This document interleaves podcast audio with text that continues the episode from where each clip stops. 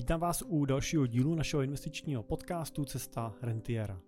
No a tentokrát mám pro vás, tak jak jste zvyklí, na začátku měsíce naší pravidelnou Money Talk Show, kterou vysíláme s mým kamarádem a kolegou Michalem Doubkem.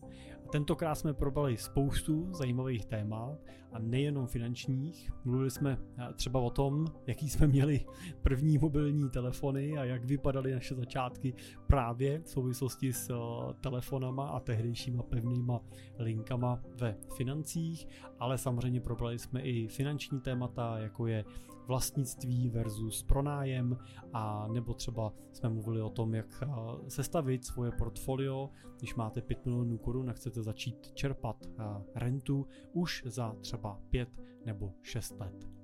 Tak doufám, že si ten díl tak jako vždycky užijete. Příjemný poslech. A jsme live. Dobrý večer. Dobré ráno, dobrý den, dobrý večer. Podle toho, kdy nás posloucháte, ale dnes, teď, v tuto chvíli, 6. listopadu v pondělí 20.00 přesně, to je neuvěřitelné, začíná naše Money Talk Show. Kolikátý díl, Jirko? Ten jsem čekal, že budeš vědět teda. No. 26, máš to napsané nahoře na liště. 26. díl, je to neuvěřitelné, ale už 26 měsíců. Ono díl, protože jsou to prázdniny. My jsme začali kdy 1. ledna 2021, ne? Byl první díl. Myslím, že jo.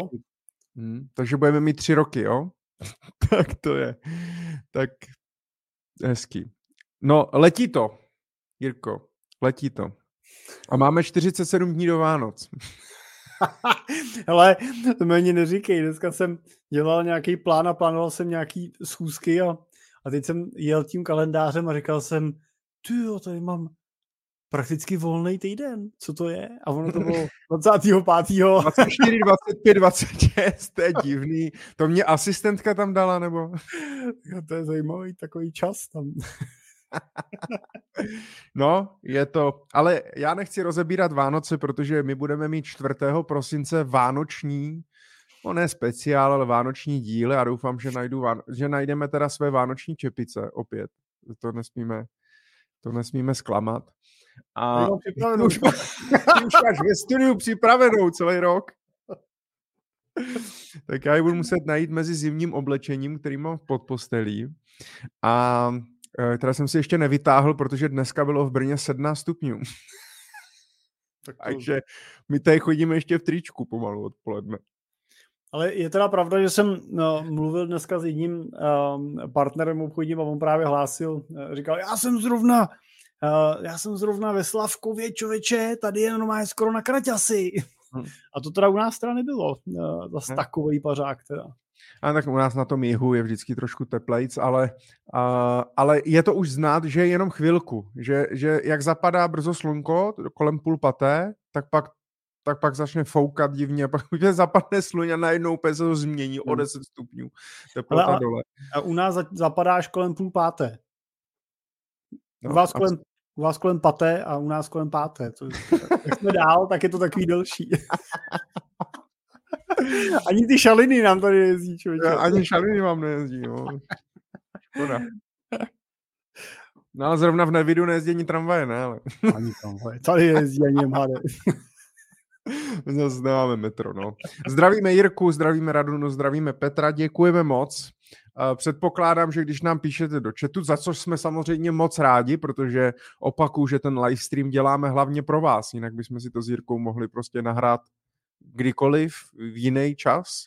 Pro mě lepší, já už poslední dobou většinou kolem 8:00 už tak jako klimbám a usínám.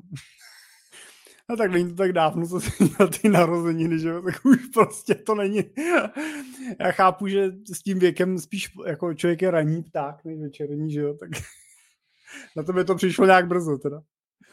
No, ale je to tak, no. Mám to fakt, musím a těžko říct, jestli to je věkem, no, tak jako znám lidi, kteří to mají pořád stejně a spíš chodí spát později a dlouho by spali, ale nemůžou třeba. Ale mě se fakt jako poslední roky jsem si fakt zvykl na ten režim spíš jít dřív spát A když třeba chci pracovat nebo chci na něčem pracovat jako soustředěně, tak si radši přivstanu a nedělá mě problém klidně vstát třeba ve 4:30 a prostě za ty dvě hodinky, než stane malej, tak si udělám to, co potřebuju. A nikdo mě neruší, že jo, nechodí maily, je tak o víkendu, nechodí maily, nikdo nevolá. To je to super, no. Večer už moc se mě pracovat nedaří. Nevím, jak tobě, jestli uleháš prací. Řekli, no. To takhle. Jsem tě jak zaskočil. Přemýšlím, si ulehám s prací, ale řekli ti, že třeba na tom mobilu nebo na tom počítači můžeš to přepnout do letového tarifu, letového režimu a můžeš pak být normálně bez mailů a bez telefonu třeba i v 10 dopoledne. To je akorát, že musíš sám víš, že musíš být jako na drátě. Kdyby náhodou se něco dělo, sice teda nejsme samozřejmě držíš, rychlá... Jako pohotovosti držíš, jo? Klientský. Rychlá pomoc nejsme, ale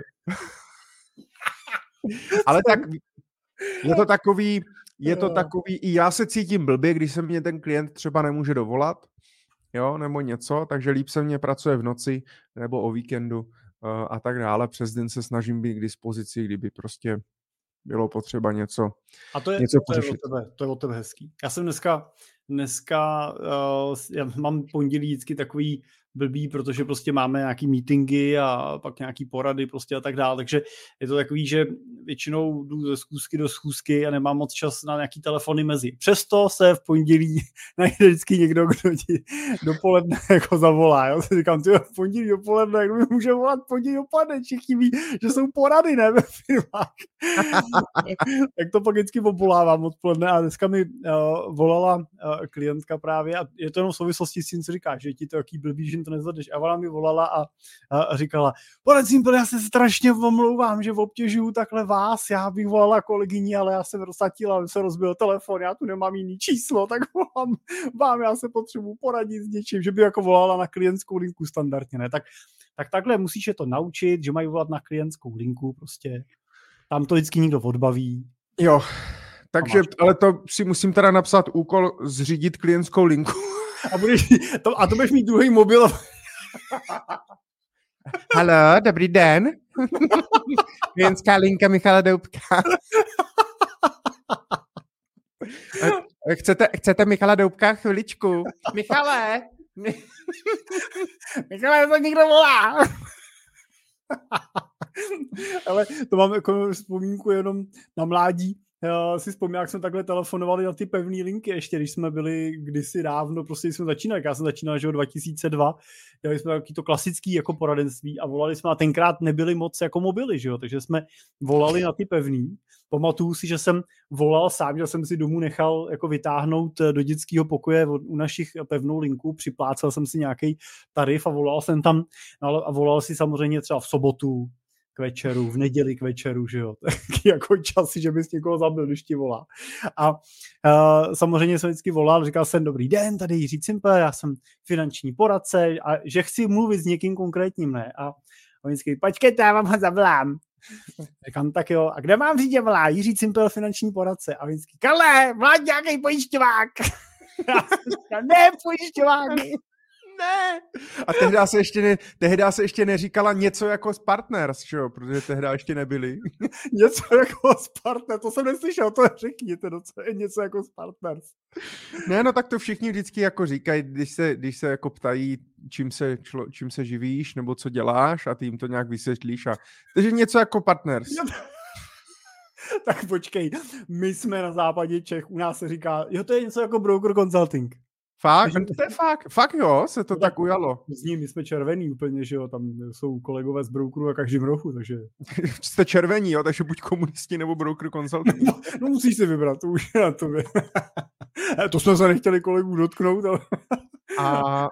A ne, tak to zase já všude zase to musím říct, že zase říkám, že třeba co se týče jako lidí z Partners a z Broker Consulting, tak si myslím, že se hodně posunuli a to poradenství je na nějaký úrovni.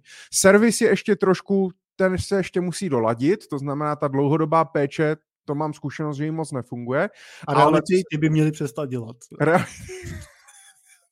A tím se zrovna daří, ale já si myslím, že zrovna jako realitám se daří. No ale koupit od nich něco, to je za trh vždycky. No, ale takhle, srovnávám to, když to vezmu relativně vůči jiným skupinám na trhu, tak si myslím, že jako zrovna patří mezi ty lepší. Jo? Ale chtěl jsem se, když jsi říkal ten mobil ještě, teď vlastně já jsem si uvědomil, že vlastně mám na tohle hrozně špatnou paměť. Kdy jsi dostal první telefon? Nebo kdy jsi měl první telefon? Nebo dostal jsi ho, nebo jsi koupil už?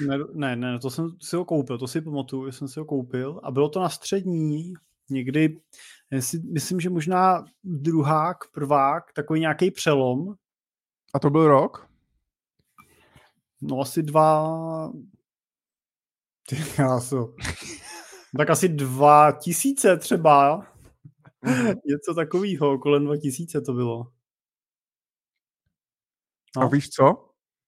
Jo, tenkrát jsem si koupil Nokia 3210. Nokia 3210, jo. Hledáš, jo? No, ale dá se koupit na bazaru ještě za 100 korun. Za 100 korun, no, tak to jsem teda koupil dráž. A já teda vím, že jako jsem si na to vydělal, že jsem chodil to léto na brigádu a vydělal jsem si tam na to. A tenkrát, takhle, a do dneška si pamatuju svůj tarif, co jsem měl. Mm-hmm. To jsem měl od Vodafonu, od Oskara tenkrát, od Oskara. A měl jsem takovej ten paušál na posílání SMS, kde jsem platil asi 13 korun. Mm-hmm. A jo, to je ona. Jsem platil 13 korun a mohl jsem poslat SMSky za 30 halířů, ale volání stálo asi 10 korun v tom paušálu, takže měl jsem, myslím, že asi 20 volných minut a měřil jsem si to, abych to nepřevolal vždycky. Ale když si vezmeš, člověče, jako jak se to posunulo, že jako 20 let není za stolik. A fakt, kde byly vlastně telefony a já ani nevím, a kolik to stálo tehda? No, jako já jsem si určitě nekupoval novou, určitě jsem kupoval nějakou starší a myslím si, že mohla stát jako nějaký třeba 4 000 nebo něco takovýho tenkrát. Ale nová Nokia 3210 stála 10 000 korun, v létě 2000. No, tak já jsem si koupil nějakou třeba rok starou, že jo, tak mohla být. A když si vezmeš, co dneska kupuješ za 10 000, co můžeš koupit, celkem nabušený nějaký Xiaomi nebo něco takového, ale celkem jako nabušený, tak si myslím, že tady je vidět, jak se máme dobře. No ale to zase nemůžeš takhle vzít. To jako jestli chceš srovnávat tu Nokia, tak to srovnávej s iPhonem. Jo. No, nemůžeš říct, že Nokia byla jako dneska Xiaomi, ne? Do toho se nechci pouštět. Já jsem měl, člověče, ale už si to nepamatuju. Já jsem to myslel spíš z pohledu té ceny, víš? Jestli stála tenkrát 10 000 Nokia, tak dneska taky, že jo? Když si kupuji iPhone, tak stojí, já nevím, 35 nebo kolik je to ty No a já přemýšlím, člověče, teďka, já jsem měl Alcatel, tuším. Ten jsem měl taky. To bylo ale... Takový ten s joystickem jsem měl a ten přestal. Ano. 501 to byla, myslím, to se ještě pamatuju. Já tady nějaký BE4. Ne, 501, dej tam 501. Počkej. A tady toto? Ne, tak to ne. 501 už byl to, tady je... Tohle už je novější. Toto jsem, myslím si, že jsem měl jako první. No tak to možná si mohl skovat malým jako vysílačku, ne? Vypadá. To je vtipný, jaký jsme nosili telefony. Za 130 korun, ale krásno. No, takže něco takového u mě to bylo. Já jsem to teda dostal na střední. Nekupoval jsem si to. A já si myslím, že v 2005, že jsem dostal, myslím, první telefon. Doteď si pamatuju číslo svoje telefonní. Já taky. To je vtipný docela. Já ho mám furt stejný. Fakt, jo, ty máš celý život stejný číslo? To se mnou prošlo už firem, jo. Hustý. Mám furt stejný číslo od Oskara. Hustý. Tak kdybych tenkrát byl býva věděl, že mi vydrží celý život, tak bych si možná koupil nějaký prémiový, jo. Co vy jste, napište nám do chatu, co jste měli za první telefon a kdy.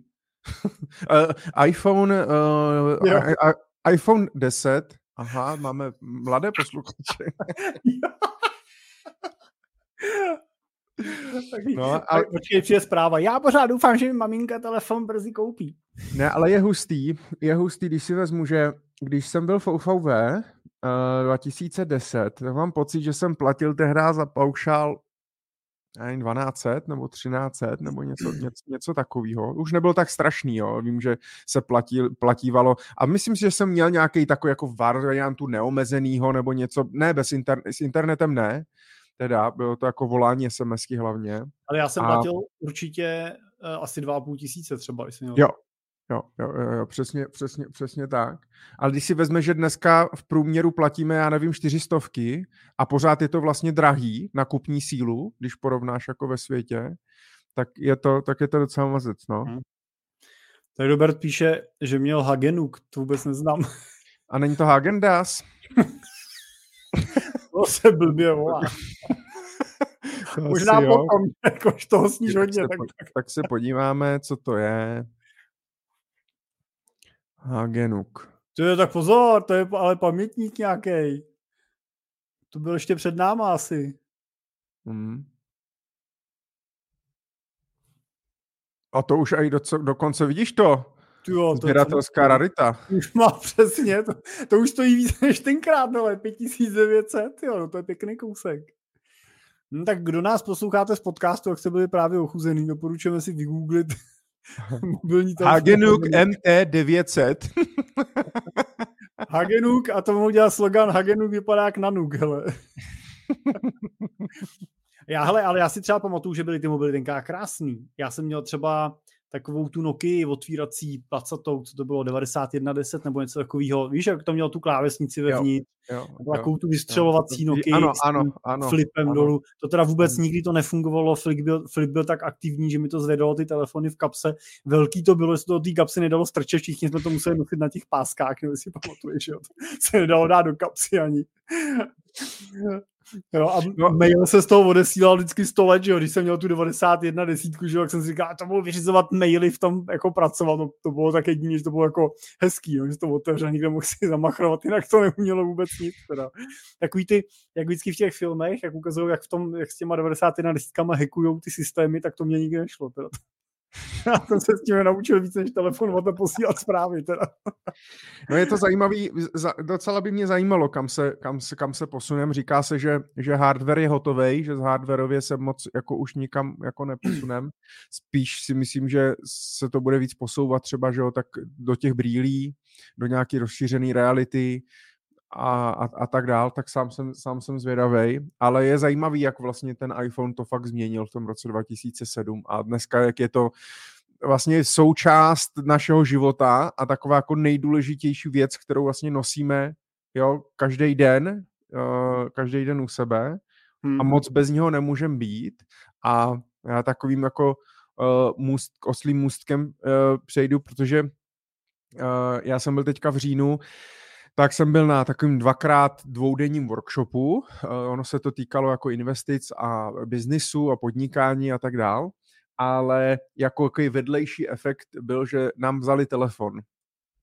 Já jsem vždycky všichni se mě ptali, jako, a ty jsi byl na nějakým workshopu, jako naučit se žít bez telefonu, nebo? Říkám, ne, to bylo o biznisu, ale jako vedlejší efekt nám vzali jako telefon, aby jsme se soustředili na to a byli jsme prostě tady a teď. Mám pocit, že mě někdo říkal, že kvůli tomu dokonce jako nejel, třeba.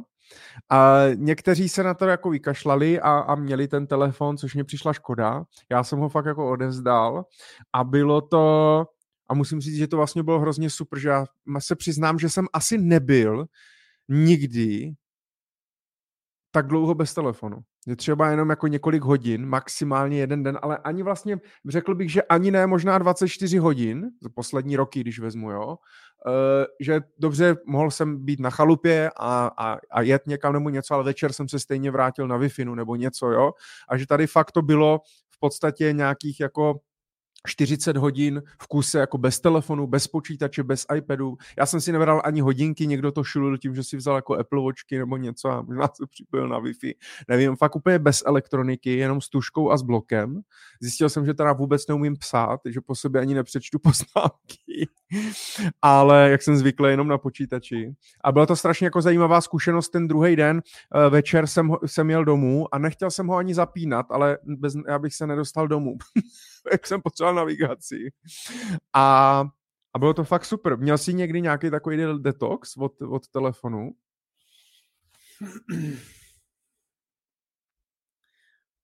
No, dlouhá pomlka.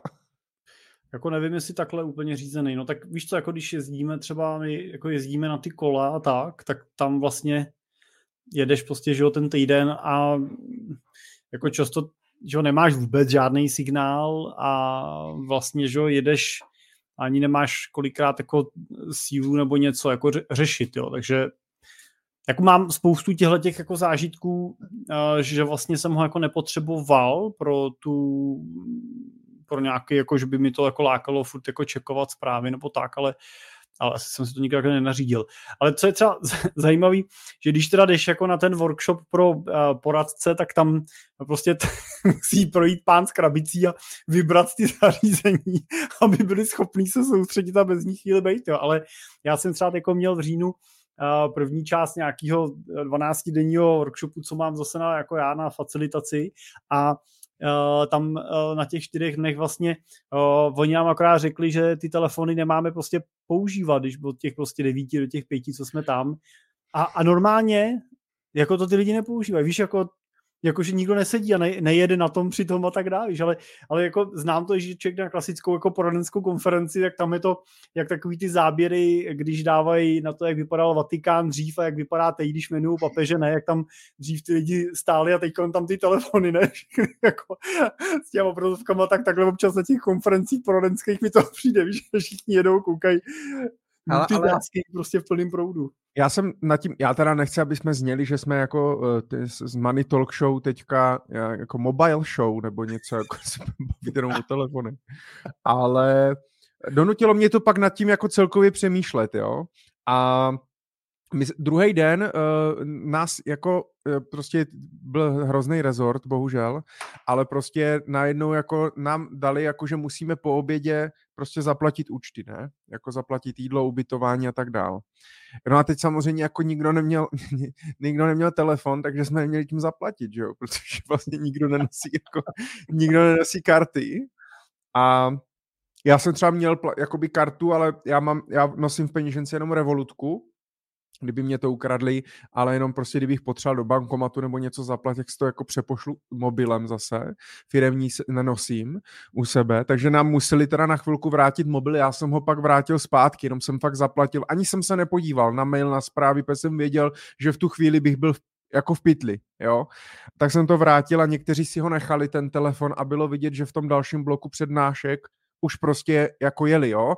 A není to ani, že by třeba na to jeli aktivně, ale furt tak jako cukali na ten telefon, jo, že se jako dívali něco náhodou, takový to, je to strašně zvláštní. A pak jsem nad tím přemýšlel, že protože já taky hodně čtu o tom, jak využívat ten telefon efektivně a jaký apky třeba, co ti zlepší život, jo, a tak dále a jak to používat. A vlastně zjišťuju, že spoustu lidí přešlo od té doby, kdy měli spoustu apek na všechno a já nevím a tak dále, tak v podstatě většina kolem mě lidí začaly používat pouze nativní aplikace, které jako jsou už předem nainstalované v tom mobilu a většina lidí si skoro všechny aplikace třeba maže.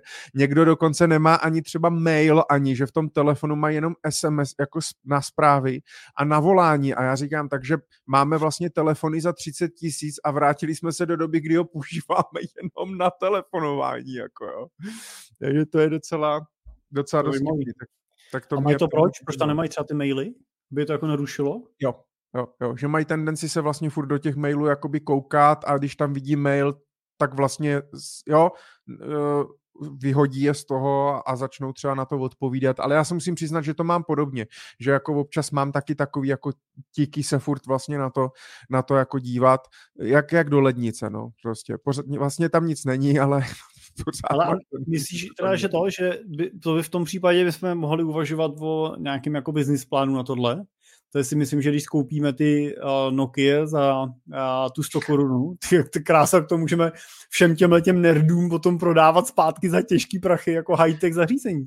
Jenže ono to není právě jakoby cílem jakoby měnit nebo sebrat to, protože třeba já se těším, že vlastně bavili jsme se několikrát v Money Talk Show, že od nového roku budeme mít vlastně e-občanku v mobilu nebo e-doklady, kde budeme mít vlastně občanku řidičák a do budoucna všechny doklady a vezmou nám to i na úřadě, jo, protože teď to máš naskenovaný, ale na úřadě ti to naskenovaný prostě nevezmou.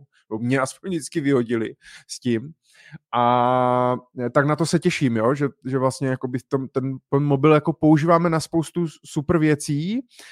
Na druhou stranu vidím jako u ostatních, že, ale i u sebe, že je potřeba spíš pracovat s tou jako vlastní vůlí, abys nebyl otrokem toho telefonu. No. Hele, ale je to jako zajímavý, protože já jsem vlastně, že ještě v tom dětství zažil tu dobu, kdy žádný telefony nebyly, že jo? Jako děti jsme prostě vyrostli bez telefonů. Dneska... No mobilních ale, jo? Jenom. Zas tak starý nejseš. No jo, jako měli jsme doma pevnou linku, to máš pravdu, no. tak pevnou linku jsme měli, ale na tu jsem domů vlastně nevolal. Jako, víš, jako, že vlastně když jsem šel ze školy, tak jsem prostě šel ze školy, že jo, prostě jo. Někdy mi skončila škola a nějak jsem prostě šel domů, ještě jak jsem bydlel na vesnici, že jo, tak prostě to nebylo, že bych to měl 20 minut prostě od baráku pěšky, že jo, ale prostě šel si někudy, prostě přes les a tak dál, nebo jsme jeli autobusem, no a taky někdy prostě ten autobus, že jo, si se zasek někde v lese nebo něco, jak ti prostě ujel, že jo, tak jsem třeba nepřijel tím autobusem a musel jsem dojít jako pěšky a tenkrát vlastně se to tak neřešilo prostě, že to dítě někdy přišlo a dneska jako mám pocit prostě, když ti dítě prostě jako nepřijde do 5 minut, co prostě mělo být, tak už seš nervózní, jako voláš a ideálně chceš mít prostě natrekovaný, že jo, všechny jeho pohyby, já to teda nemám, jo, ale jako mít jako ten tak na všem prostě, že jo, s čím by se mohlo pohybovat, že vlastně je to možná jako škoda, že těm dětem se trošku tahle zodpovědnost vlastně jako bere. Veď. A jsme takový víc úzkostliví, no, skrz to nervózní vlastně a tohle nám to asi sebralo, no, ale tak, že jo, hele, všechno dobrý, všechno má jako dvě strany a tak to prostě je. Hele, tak já si myslím, že 30-minutový úvod... asi stačil, tak vás ještě jednou vítáme u dnešní večerní 26. epizody Money Talk Show. Moc děkujeme za to, že jste tady s námi. Já tady jenom zapnu, že samozřejmě pokud vás něco zajímá, tak se můžete zapojit do diskuze a napsat nám do chatu a my, pokud budeme mít prostor, tak vám samozřejmě rádi na tu otázku zodpovíme a pokud budeme vědět samozřejmě odpověď na tu otázku. Další možnost, jak nám pokládat dotazy, tak musím zopakovat. Zpětnou vazbu a dotazy nám můžete psát na e-mailovou adresu moneytalkshow@cimpel.cz. Nějaké dotazy tady máme i připravené, které nám posíláte, i včetně zpětných vazeb, takže moc děkujeme za to, že nám píšete, aspoň tohle formou a dáváte nám vědět, že vás to baví. Takže to je samozřejmě pro nás to nejcennější a nejdůležitější. A samozřejmě pokud nestíháte sledovat nás live, tak nás můžete samozřejmě poslouchat i v rámci podcastu, a to buď v podcastu Jirky, Cesta Rentiera, a nebo u Michala na finance prakticky. Takticky? Prakticky, jsem to řekl jasně, finance prakticky. Já jsem teda chtěl, abych to zopakoval, tak u Michala na finance prakticky. Všechny díly Money Talk Show najdete. Ale v pohodě, ještě to mohlo být myšlení prakticky. A finance finančníků. Takže tak. Tak. Co u tebe ještě v říjnu? Bylo něco nového? Zažil jsi něco zvláštního v říjnu? Asi ne. Dobrý, jdeme dál. Teď přemýšlím to. Určitě jsem zažil něco zajímavého v říjnu. Jo? A chceš se o to podělit? Ještě není 10. Jo, já myslel, že chceš něco jako pracovního, takového jako seriózního.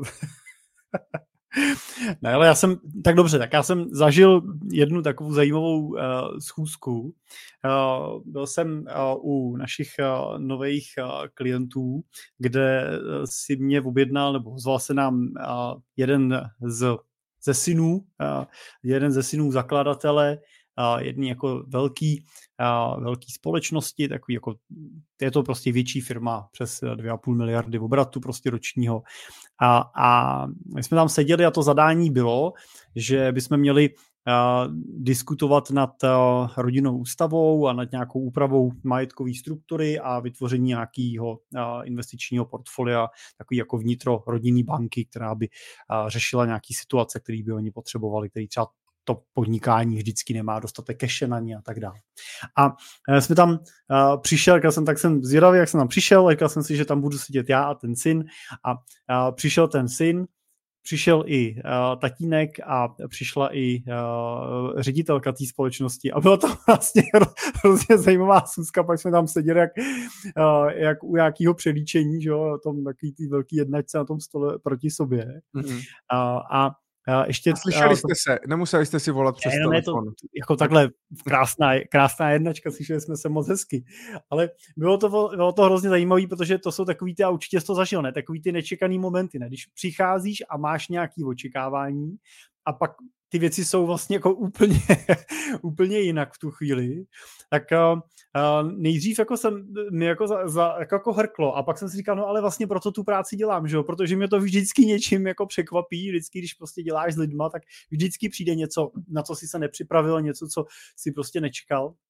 A jako takhle dopadlo to skvěle, hrozně milá, jako fantastická rodina, úžasná firma, krásná spolupráce i s tou jejich ředitelkou, ale ten začátek byl překvapivý. Ještě ten táta právě tam přišel, byl takový, že ho tam jako posadili, víš, že takový to, když ty lidi přijdou, sednou si proti tobě, jako veliký opravdu, jako chlap, jako hora, je to prostě, co sednul proti mně, koukal na mě, tak co nám nesete?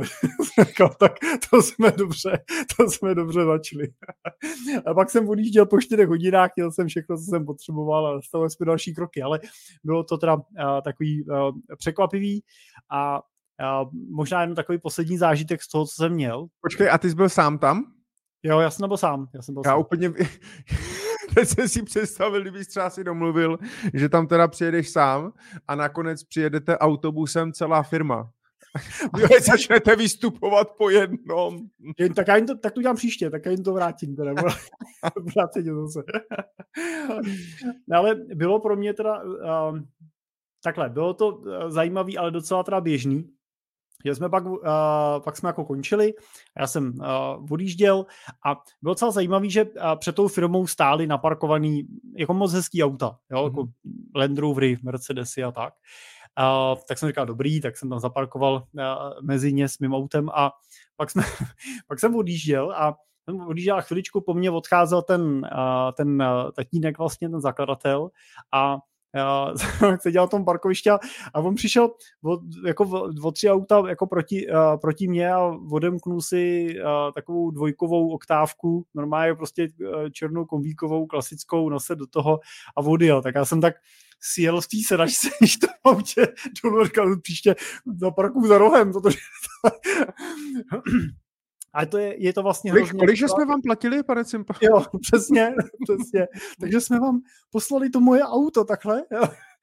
Ale je to vlastně pro mě vždycky velká lekce a je to obrovsky jako obdivuhodný. A vůbec to není teda nějaký ojedinělý případ, že bez ohledu na to, kolik peněz ty lidi dokázali vygenerovat, tak prostě ta míra jako té skromnosti a jako až takový obyčejnosti prostě, jo, je to fakt jako obdivuhodný, jo, to je... Ale, no jo, jenže oni na to prostě byli zvyklí, víš, oni měli nějakou jako startovací pozici, takže pro něho, teď třeba ne, ale pro něho třeba ta dvojková oktávka je vlastně posun o tu úroveň, jo, on začínal prostě se Škodou 105, takže dvojková oktávka je super, ty si začínal prostě s Kodiakem, teď to ber obrazně, jo, a dal na Mercedes a teoreticky ten Mercedes je hezký, ale teoreticky máš, já zase nevím, GLE, Ečko. GLE kupé, jo. Tak tak to může být tvoje nějaká meta a i když tvoje firma prostě bude vydělávat teďka jakoby 200 milionů ročně, tak možná třeba v tom GLEčku, nebo si vezmeš to větší třeba, ale prostě zůstaneš jako na nějaký rovně, už třeba nebudeš muset kupovat třeba Rolls Royce nebo to, jo. Takže jenom oni měli jakoby jinou, podle mě, tu základnu, ale jsou prostě skromní, no. Jsou jako skromní. Já doplním, že teda moje první auto bylo Škoda 120. Druhý auto byla taky Škoda 120, třetí bylo taky Škoda 120, ona totiž vždycky schnila, že jo, to nikdy jako nevydrželo, aspoň mě v tom provozu teda. Něco jsem teda někde otočil, že jo, různě jako, jak to klouzalo, člověk to neuměl, že jo, ale jinak to vždycky rozpadly, upadly tomu kola a podobně. Já jsem taky začínal ve Škodovce se 120, ale je to pravda, prostě říkáš, i to byla jako jiná doba, že jo, kdy oni začínali. Ale je to, za mě je to obdivuhodný a často to prostě jako vídám, a protože pracuji s těma rodinama, vídám i ty děti, tak oni taky nejsou jako, to není jako žádná jako zhýralost, jo. Oni jsou často prostě děti tak jako držený celkem, jo, zkrátka, nebo jak to mám říct, jo? Že jako není to žádný jako plejtvání. Jo. Nedávno jsem seděl zase v jiný rodině našeho klienta a seděli jsme tam a vždycky v rámci té rodinné ústavy dělám jako různý rozhovory a některý dělám s těma dětma individuálně a seděl jsem tam s jednou z těch dcer a teď je to opravdu jako, já se tam svěřenský fond za 300 milionů plus prostě v tom majetku a bavil jsem se s ní a říkal jsem, no a jaký benefity by vám jako pomohly do toho života? A ona koukala a říká, asi nic nepotřebujeme, nebo já nevím, jako, jak to myslíte. Říkám, no nějaký peníze prostě, kdyby se bavíme, že o tom, že tam je nějaký majetek, on bude generovat nějaký zisk, tak je něco, co vy vidíte, že by vám třeba pomohlo? A tak ona jako, já nevím, no, tak... A jak já jsem si dělal srandu a říkal jsem, tak já nevím, tak auto prostě třeba na nový, že byste mohla jednou za x let třeba mít takhle. A ona smála a říkala, ježiš, kdybyste viděl naše auto. Tak já jsem si taky dělal srandu, říkal jsem, jak jsem mi říkal, ale za Lamborghini se stydět nemusíte prostě, to je. A ono, jo, Lamborghini, já mám takovou starou, 20 let starou plechovku, s tím jezdíme. A vlastně jako v majetku 300 milionů plus mi vlastně říká, jsme se pak dobrali, říká, no tak kdyby, já jsem říkal, no a je třeba nějaká roční částka, kterou si dokážete představit, že dostanete a že by vám to v něčem jako pomohlo, ale přitom by to ten váš život neotočilo úplně jako na ruby. A ona říkala, tak třeba 50. A já jsem se chvíli zarazil a na mě seděl kolega, já jsem viděl, jak mu to cuká, ne? A pak jsme skončili a on říkal, já myslím, že budeme myslet měsíčně. A ona říkala, a já jsem říkal, a myslíte? A ona, no ročně, no, kdyby těch 50, takže já jsem říkal, co byste s tím dělala? Tak my bychom třeba na dovolenou jeli. Víš, jako vidíš, že prostě to nejsou, ty lidi nejsou zvyklí na to, že by prostě měli potřebu jet prostě na Maledivy, jo, že by to muselo stát prostě ta dovolená minimálně 500 000 a podobně.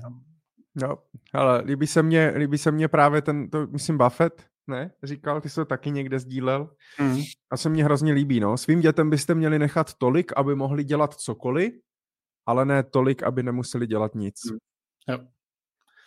A to je jako velký společný jmenovatel v těch diskuzích ze strany rodičů, co se vede. Hmm. A Michale, teda ještě si nedovolím jednu, teda si říkal, co zajímavé, jak jsem si vzpomněl, my jsme měli v říjnu... Ten říjen si měl nabitý, Jiří. No ano, no, tak já jsem měl říjen určitě nabitý. Ale my jsme měli v říjnu akci, měli jsme klientskou konferenci, to je prostě super akce, jednou za rok prostě děláme a děláme pro naše klienty, tak jsme tam měli přes 50 účastníků a završujeme to panelovou diskuzí. A teď jsem udělal takovej jako mix rentierů našich a byli tam rentieři 3, byl tam nejmladšímu bylo 37, nejstaršímu bylo 61, nechci nikomu přidat teď, ale tak nějak to tam tom rozmezí to bylo. A byla to hrozně jako zajímavá kombinace, protože prostě opravdu je ten rozdíl extrémní. Jo? Ten nejmladší jako má rád byty, takže jsme mu nakupovali za asi 40 milionů nějaký bytový portfolio, plus teda má další desítky milionů v cenných papírech s náma. Zase ten starší, tak ten naopak už má těch nemovitostí plný zuby a prodává to, takže tomu teď zase prodáváme nějaký bytový domy, prostě, který nabyl. A A byl vlastně zajímavý ten Můjník. Mladý mluvil o tom, jestli jako by si neměl koupit nějaký Lambo, jestli na to ještě není vlastně, jestli na to ještě není mladý, prostě co by si pak koupil jako příště. A zase ten starší klient potom mluvil o tom, že rád chodí a že vlastně jeho sen je, že by šel příští rok do důchodu a prošel si tu americkou pacifickou hřebenovku, že jo, jak vede od jihu až na sever vlastně Severní Ameriky a vlastně, že mu stačí dobrý botasky a víc jako k životu vlastně zásadně jako nepotřebuje. Ale co bylo zajímavý, bylo, že jsem se jich ptal na to, jak se v průběhu toho jejich života změnila skupina jejich přátel. Jak vlastně třeba ten majetek ovlivnil ty přátelství, který vlastně měli, jak se jim dařilo v průběhu života budovat nový vztahy a případně jak třeba o ty přátelé ztráceli po té cestě. A oni se všichni tři úplně jako svorně shodli bez ohledu na věk na tom, že mají vlastně furt stejný přátelé celý život, že jim zůstali ty přátelé z toho dětství, ze školy, ze skauta, z dětství prostě, že co měli partu, prostě sousedy a tak dále. Takže jim zůstala tahle menší skupina přátel a že vlastně v průběhu toho života noví přátelé jako nepřišli, nebo nepřišel nikdo jako zásadní, jo? Nikdo, kdo by oni řekli, jo, tady mám a ten je se mnou 5 let a opravdu spolu sdílíme jako všechno, tak to třeba jenom taková jako zajímavost, která mě zaujala a samotného mě jako donutila se trošku potom zamyslet, protože jako co si budeme povídat, to je člověk jako ne vždycky má úplně čas na všechny, na který by ten čas jako mít chtěl a nebo mít měl. A tohle byl takovej signál, který možná jako říká, nenechme si ty starý přátelství utíct mezi prsty, protože oni teda sami řekli, že vlastně si uvědomujou, že v tom mládí prostě neměli nic a tak prostě ty přátelství byly takový jako rizí, že jo. A čím postupem toho času prostě budovali nějaký majetek a nějaký statut, tak vlastně už pak nikdy nevíš, jestli prostě je to opravdu přátelství, nebo jestli prostě tam má někdo nějakou ještě motivaci, protože máš něco. No. Jirko, ale ne, že mě vyměníš teda. No tak víš, dětství se neznáme. No právě. Já jsem přišel jako nový do tvého života. No, tak. Já musím teda říct, že jejich jako objemový úrovně nedosahuju, takže můžeš být v klidu. No, ale mám trošku strach s tvým jako raketovým růstem tvé firmy, tak trošku se bojím, abys pak mnou nepohrdal, no. Čím jsi to přijel, to za náma ani nejezdí, prosím tě. Teď je to v pohodě, řekneme si, až nám přijdou nějaký performancí. Poslední 2 roky můžeš být v klidu, jako rostem, ale... Hele, ale my jsme to vlastně spolu řešili, pamatuješ si to? Nevím, jestli jsme to otvírali v Money Talk Show, to si nejsem jistý, člověče, ale pamatuješ, že jsme spolu řešili, když jsou třeba nějací přátelé, právě třeba z dětství, ale tomu jednomu se pak začne vlastně dařit mnohem líp než tomu druhému a začnou se vlastně jako... rozpojovat prostě v té životní úrovni, ale hlavně v tom, co vlastně ten druhej řeší, co vlastně jako řeší v životě, kam jezdí na dovolenou, co si kupujou, v čem jezdí, kde bydlí a začnou se jako rozpojovat a je strašně těžký. A mě to právě jako hrozně mrzelo, protože se mi už to tak vlastně jednou stalo. A to ten rozdíl nebyl tak velký, ale stalo se mi to a je to takový na prd, no. Máš s tím nějakou zkušenost vlastně osobní? Jako já mám spíš obrácenou teda, že jako v nějaký fázi, protože se mi vždycky jako nedařilo úplně nějak jako. Teď bych řekl, že to je docela dobrý, ale prostě měl jsem spoustu období v životě, kdy to prostě nebylo úplně tak jako tak dobrý, ale měl jsem třeba jako přátelé, kteří to měli dobrý a pro mě třeba to pak začalo být jako vyčerpávající v tom, že oni ještě jako byla to taková ta skupina jako přátel ze střední třídy, víš, jako nebyli to ty lidi, o kterých se teď třeba bavíme, takový ty opravdu jsou to jako ultrabohatý, ale byli to prostě lidi, kteří vydělávali jako super peníze měsíčně v nějakých 100 000 korun, neměli žádný extrémní závazky a vlastně to většinou prožívali. Jo, oni jako prožili ty peníze, procestovali, projezdili, kupovali si prostě spoustu jako pro mě tehdy jako klasická střední třída, no. Jo, pro mě jako nedosažitelnýho tenkrát prostě nějakýho jako zboží a tak dál. A ještě měli tendenci, přišlo mi to prostě, že hodně o tom jako mluvili, víš, jako že hodně to bylo takovým jako tématem, jo, co jsme si koupili, kde jsme byli a to prostě jako když teda, já to teda řeknu z toho pohledu toho člověka, který na to tenkrát neměl, tak pro mě to bylo to jako únavný a vyčerpávající. Jo? Vlastně vždycky jsem jel, jako tak teď jako jsem si vyslech, co všechno si ty lidi koupili, co teda jako mají, kde byli, tak já jsem si nic nekoupil, nikde jsem nebyl, no, tak jo, teď, a nebo jedete s náma v létě, jo, a říkají, ty vole, tak já s tebou jako klidně pejdu v létě, no, ale si já to půjdu půjčit do banky, nebo co, abych tady s váma za 150 000 prostě na, jo, dovolenou prostě po Evropě, ale samozřejmě taky to je blbý, že jo? Jako nechceš to říct, prostě nemám na to prostě, že jo? Tak to třeba, jako já jsem to, zažil jsem to jako v obráceně, nedokážu říct, jestli to někdo zažil se mnou, zase jako z té druhé strany, to musel říct někdo jiný, to nevím, ale tohle jsem zažil a nebylo to jako nic moc, no. Ale přitom, takže nebavíte se, jako vlastně se to... Jako ten jako vyhaslo to vlastně, že jo, ten... A jak jsou na tom teď, nevíš? Jsou na tom dobře, pořád jsou na tom dobře. Jo, jsou jako fajn, spokojený, to vůbec jako nijak jako na ně to jako, že to zvychladlo s náma, na ně nijak jako nedopadlo. Ne, tak to nemyslím, jak jsi říkal, že to prožili vlastně ty peníze, tak jestli náhodou třeba o 10 let dál teďka, to není tak, že ty máš prostě pasivní příjem a seš prostě na dobrý cestě být rentiér a oni vlastně jako pořád si ten život užívají, ale mají prd. Jo, tak jako já tak možná jsme o tom, já nevím, když nebudu počítat firmu, to je vždycky takový nejasný jako zápočet, že jo, nějakou hodnotou, tak asi jsme na tom třeba teďkon podobně, jo, kdybych jako řekl. Ale vlastně to téma mi vlastně jako chybí vlastně, jo, jako ne. Ono to nebylo jenom o tom, že by se člověk necítil jako dobře kvůli tomu majetku, jo, ale vlastně mně přijde jako, že mluvit o věcech, mně to nepřijde moc jako zajímavý, víš, jako strávit čas tím, že mluvím o věcech, jaký mám, co jsem si jako koupil, tak mi nepřijde jako úplně hodnotná jako diskuze, takže já jako radši mluvím o jiných jako tématech, než o těch věcech, no.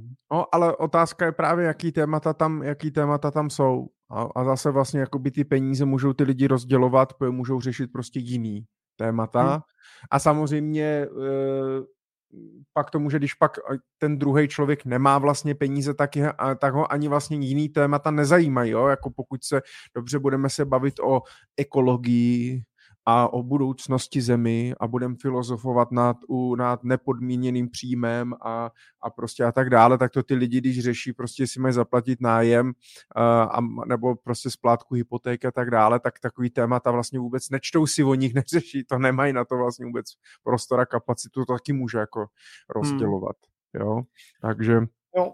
Jo, to máš pravdu, no. A pak je druhá věc, a zase když to otočím úplně, ale do toho nebudeme asi zabrušovat, tak samozřejmě jako vyhodnotit si, když máš kolem sebe prostě třeba dlouhou dobu nějakou skupinu přátel, ale jsou třeba toxický a ty vlastně je nechceš jako pustit, protože jsou dlouho tady s tebou a jakože je s nima sranda, ale vlastně třeba tě nikam neposouvají nebo prostě třeba tě i berou nějakou energii a tak dále, taky jako umění vlastně se těch lidí, nechci říct zbavit, to je takový jako pejorativní, ale pustit je prostě a najít si třeba jiný přátelé, jinou skupinu lidí, no. Jo, máš pravdu. Já vlastně musím jako za sebe říct, že...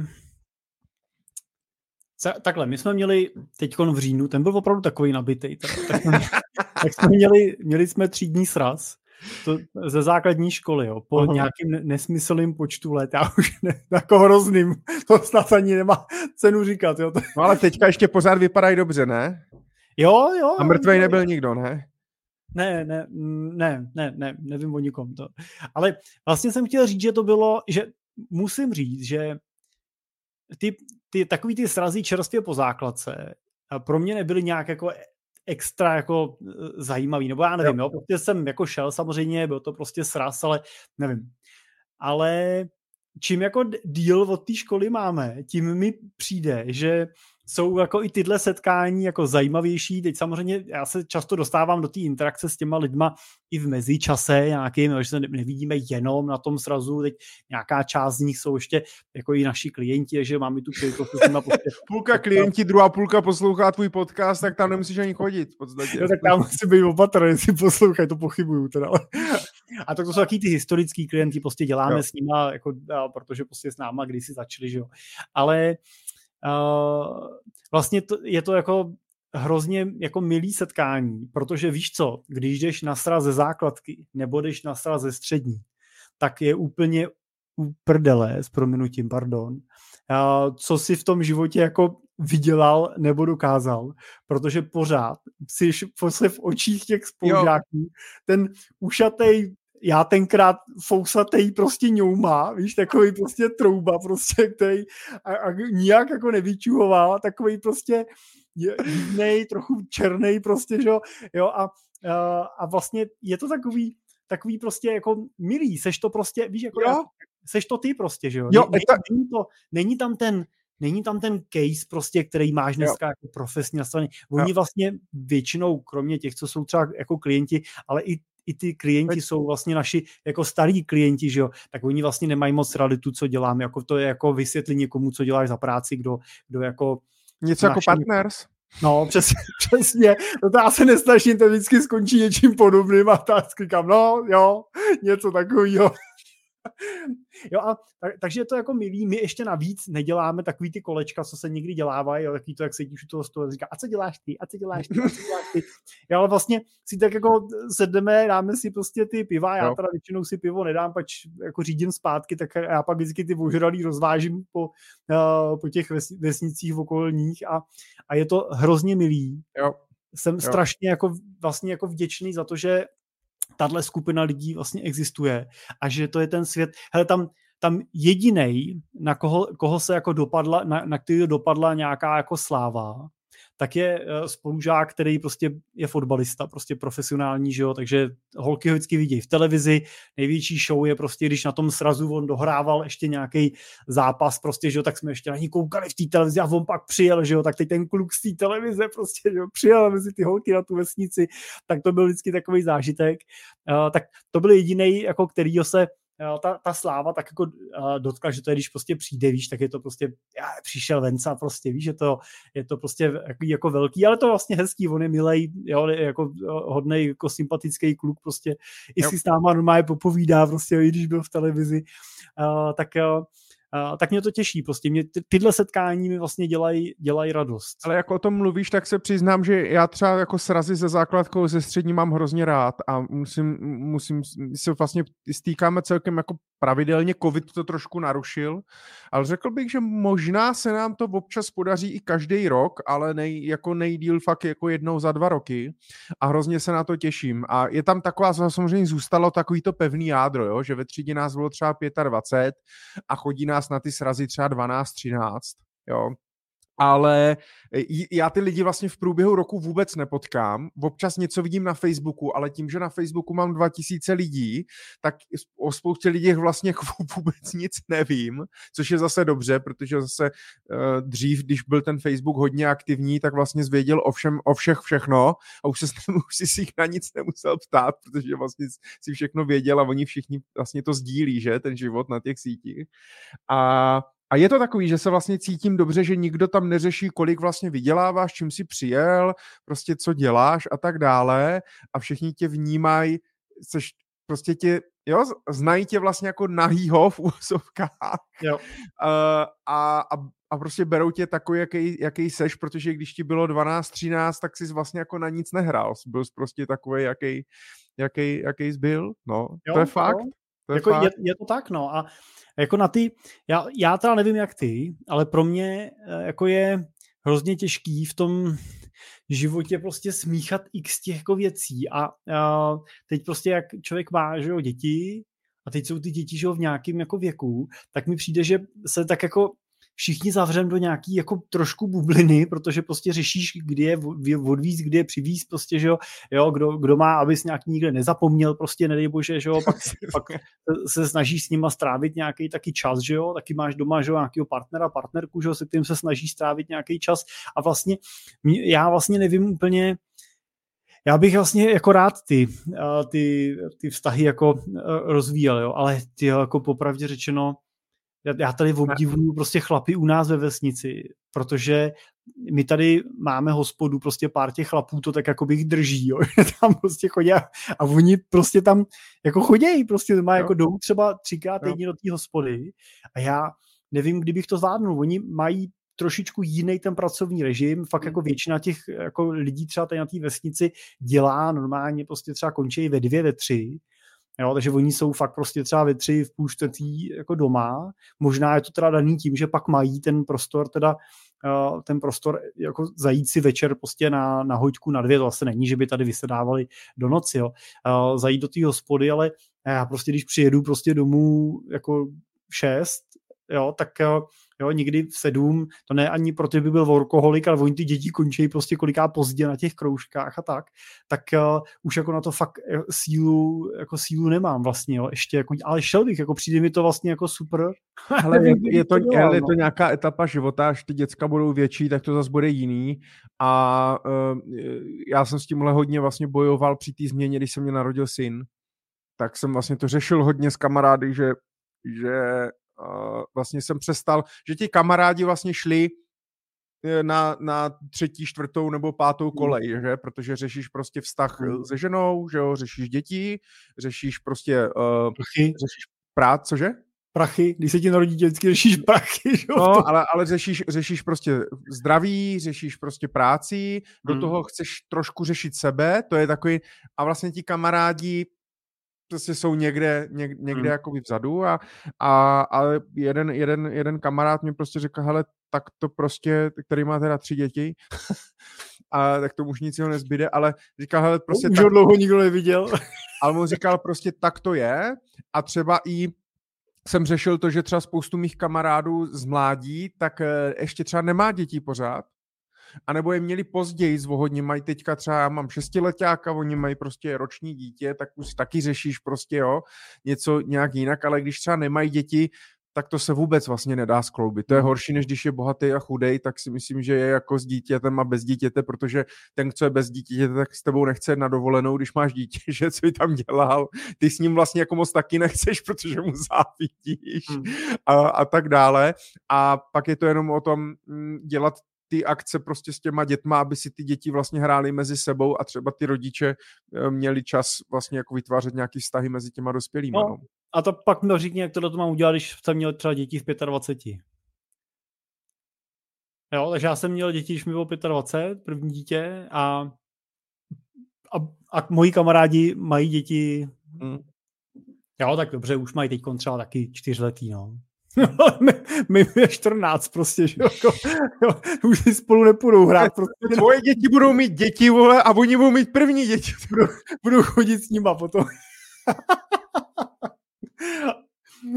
Jako takhle, ale samozřejmě bylo to tenkrát hodně jako vyhnaný tím, že jsem jako měl ten úraz a řadu věcí jsem prostě přehodnotil, no tak prostě hodně těch věcí jsem udělal dřív a kdybych ho neměl, tak bych pravděpodobně taky dneska měl, jo, taky třeba prostě 5letý, 6letý, no.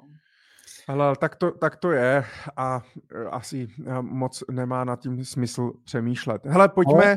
No, počkej Michale, jenom teda doplním tady. Zdravíme Martina Říhu a pěknou poznámku, že dneska se při omítání posune dál i v oboru financí. Doufám teda, Martine, že už jsme tě v oboru financí teď v první hodince posunuli s Michalem dál. To budeme se prostříhat nějak, nebo co s tím budeme dělat. Tak pojďme teda na ty dotazy, ať se můžeme bavit teda i o financích. Máme tady dotaz z e-mailu. Zopakuju, že zpětnou vazbu a dotazy nám můžete posílat na moneytalkshow@cimpel.cz a Josef píše, dobrý den, doporučoval jsem své mámě Portu investiční rezervu jako alternativu ke spořícímu účtu. Psal jsem jí, že vklad je pojištěný do 100 000 euro, ale stejně tomu nevěří. Považujete vy Portu investiční rezervu jako bezpečnou? Jak jinak byste ji přesvědčili? Případně jaké další varianty byste jí doporučili ke krátkodobým investicím? Děkuji za odpověď. S pozdravem Josef. Ty budeš vědět asi ne, jestli je Portu na 100 000 euro Portu. No mají to tak, no, říkají to tak. Jo? Mají to jako bankovní vklad, teda, jako bankovní účet. Ono je to tak vedený, protože je to vedený u těch partnerských bank. Jo? To znamená, že vlastně... To mají jinak, že jo? To znamená, že přesně tak, jo? Že vlastně, ať už je to... Kdo to má vlastně? Portu, má to Edward, vlastně, protože obojí platformy jsou přes Wooten Company, takže Wooten Company je ta společnost, která to vlastně jako vyřizuje. Přemýšlím, kdo to ještě... Maďarský Interactive Brokers. Ty mají taky 100 000 euro. A oni mají nějaký repofond? Nebo jako nějaký... Ne, to nemají. Ale máš tam taky pojištění na 100 000 euro. No, spíš jako přemýšlím, kdo dál používá takhle jako alternativu k tomu spořícímu účtu, když oni říkají, že to není spořící účet, nesmí se to, lidi to prodávají jako spořící účet, ale není to spořící účet. Nicméně funguje to tak, že vlastně ten obchodník s cennými papíry vezme ty peníze a přes partnerskou banku je vlastně vloží jednoduše v podstatě jako u České národní banky, kde se vlastně 14-denní reposazba dneska stále úročí 7%. Z toho si samozřejmě vezme nějaký poplatek ta banka, nějaký poplatek obchodních s cennými papíry a mají zhruba ten výnos někde kolem 6,5%. Ale tak tady máme experta přímo. Zdravíme Honzu. Honza píše, že myslí, že ještě Cirrus. No tak vidíš, tak to máme potvrzený. To znamená samozřejmě jako na sítích a na internetu nikdo vlastně to neví přesně. Oni říkají, že to je pojištěný. Pokud by ta společnost zkrachovala, tak se to asi ukáže, jestli teda to tak je nebo ne, ale ona je, jako bych řekl, celkem malá pravděpodobnost, že by tady tyhle společnosti jako zkrachovaly. Ale je třeba zvláštní, když si vezmu třeba ten repofond, prostě ten krátkodobý fond, který investuje do těch repo operací nebo do nějakých krátkodobých státních dluhopisů, depozitní vkladu a tak dále. Takže vlastně jako, jak máme zafixovaný, teďka jsem se o tom nedávno bavil s klientem, jak máme vlastně zafixovaný, že radši máme ty peníze v bance, než aby jsme je dali do nějakého fondu. Ale je vlastně vtipný, že když to dáme do banky, tak vlastně ty peníze přestanou být naše a stáváme se vlastně věřitelem té bance. A zatímco, když to dám do fondu, tak ty peníze jsou moje, protože samozřejmě fond, že on nemá právní subjektivitu, majetek je oddělený od třeba té investiční společnosti a tak dále. Takže vlastně v tom fondu je to ku podivu bezpečnější i než v té bance, jo, čistě technicky, ale protože prostě ty banky už mají nějakou tu historii, lidi tomu jako věří, tak prostě těm bankám věří prostě mnohem víc, no. Já bych řekl, že to, co je hlavní, je, že lidi vnímají to, že ve fondu investuješ, v bance, nevím, šetříš, jo, ukládáš prostě, jo, není to investice, že jo, máš tam nějakou garanci prostě, že ti to nikam neklesne, v tom je asi jako rozdíl. Ale je to daný i historicky, ale je to právě tou gramotností a tím daným. Ale, takže určitě se Josefe máma nemusí bát, ale to jí jako, když jí to řekne my dva, tak nevím, jestli se přestane bát, asi spíš ne. To znamená, přesvědčovat bych ji asi nechtěl, ale jsou nějaký další teda varianty, nebo jak se k tomu jako postavit? Teda pokud mám nějakou takovouhle rezervu, tak kam ji můžu uložit? No co s ní dělat? Tam asi nebyla úplně kvantifikovaná ta rezerva, viď? Jako objemově. Já si myslím, že jako z mýho pohledu prostě je důležité si vždycky definovat ten účel těch peněz. Jo. A pokud ty peníze mají sloužit jako rezerva, tak ten výnos, to zhodnocení těch peněz, není to číslo 1. Jo. U rezervy je vždycky číslo 1 ta bezpečnost toho, že bezpečnost a likvidita. To znamená, nehrozí mi, že nastane situace, kvůli který ty peníze nebudu moc vybrat, protože zrovna prostě přišel nějaký pokles na finančním trhu. A za druhý, nehrozí mi, že nebudu moc vybrat ve chvíli, kdy je potřebuju. To znamená, že jsou teda uložený bez nějaký volatility a jsou uložený s vysokou mírou dostupnosti. Jo, spořící účet nebo nějaký třeba měsíční termíňák, pokud víte, že prostě do měsíce vám to stačí, si na to sáhnete. Pokud máte tu rezervu větší, jo, a bavíme se, že ji máte třeba v milionech korun, no tak pak už samozřejmě je smysluplný, jo, to, že si nechám něco opravdu likvidního někde na spořáku za svým účtem a na další sumy, které potom přesahují tu rychlou dostupnou rezervu, která může být ve 100 000, tak můžu mít třeba nějaký termínovaný vklady, nebo jak říkal Michal, můžete mít nějaký ten repo fond a podobný. Jo. A zase, jo, jestli repo fond nebo termíňák, no to vlastně v dnešní době nebude úplně mega dramatický rozdíl, jo. Repo bude 6,5, nevím, jo, na procenta, termíňák bude 5,5 až 6,5 podle toho, kolik ukládáte a na jak dlouho, tak spíš si asi říct, že jo, jestli je šance, že třeba v tom přesáhnete 3 roky, jo, tak může být zajímavý ten fond, kde můžete mít osvobození daňový. Pokud víte, že to budete potřebovat dřív, tak zase ten termíňák bude tu daň platit srážkovou daní a nemusíte ho to dávat do daňového přiznání, protože ne každý ho chcete podávat, daňový přiznání, takže to jsou takové jako faktory, které zvážit. Ale jako z mýho pohledu si nemyslím, že je potřeba se o tu investici obávat, ať bude ve spořícím účtu nebo termínovém vkladu, a nebo i když bude na tom repofondu. A upřímně řečeno, možná na tom repofondu bych se bál o trošku míň než na tom spořícím účtu nebo termíňáku. Jo? Jako defraudující banky nebo padající banky jsme tady viděli nedávno, že jo, z BRE, i když ta nakonec dopadla dobře, že jo, a všechno se vypořádalo, tak prostě byla to banka, která tady jeden den byla a druhý den prostě tady nebyla, jo, a zkrachovala, tak to se prostě může stát té bance.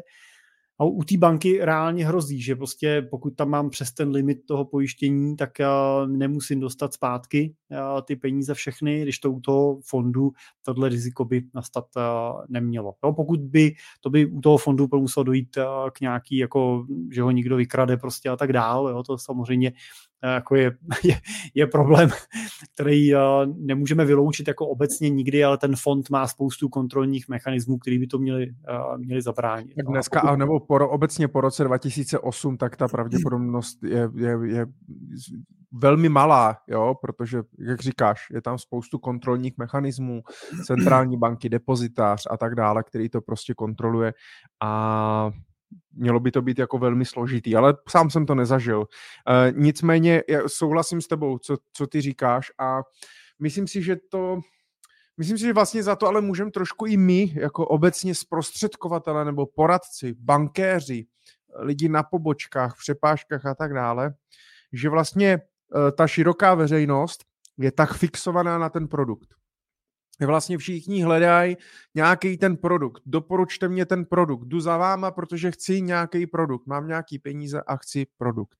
Protože moc jsem se nesetkal, že bych prostě v bance nebo kdekoliv jinde, to není zase na bankéře jenom, jo, ale se ptali vlastně na toho člověka, se toho člověka víc právě na ten účel, na ty jeho cíle, co to je jako za peníze a tak dále. Ne, hele, máme tady skvělej termíňák, co říkáte?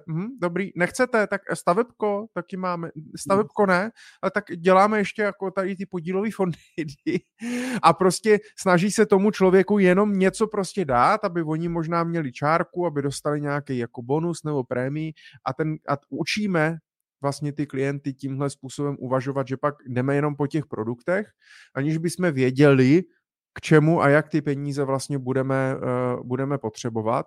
A neumíme si rozdělit vlastně to portfolio podle těch cílů. No. To už tady opakujeme samozřejmě po 26. No, ale... pak ještě bych řekl, že je riziko jedna věc. Jo. A to je to, že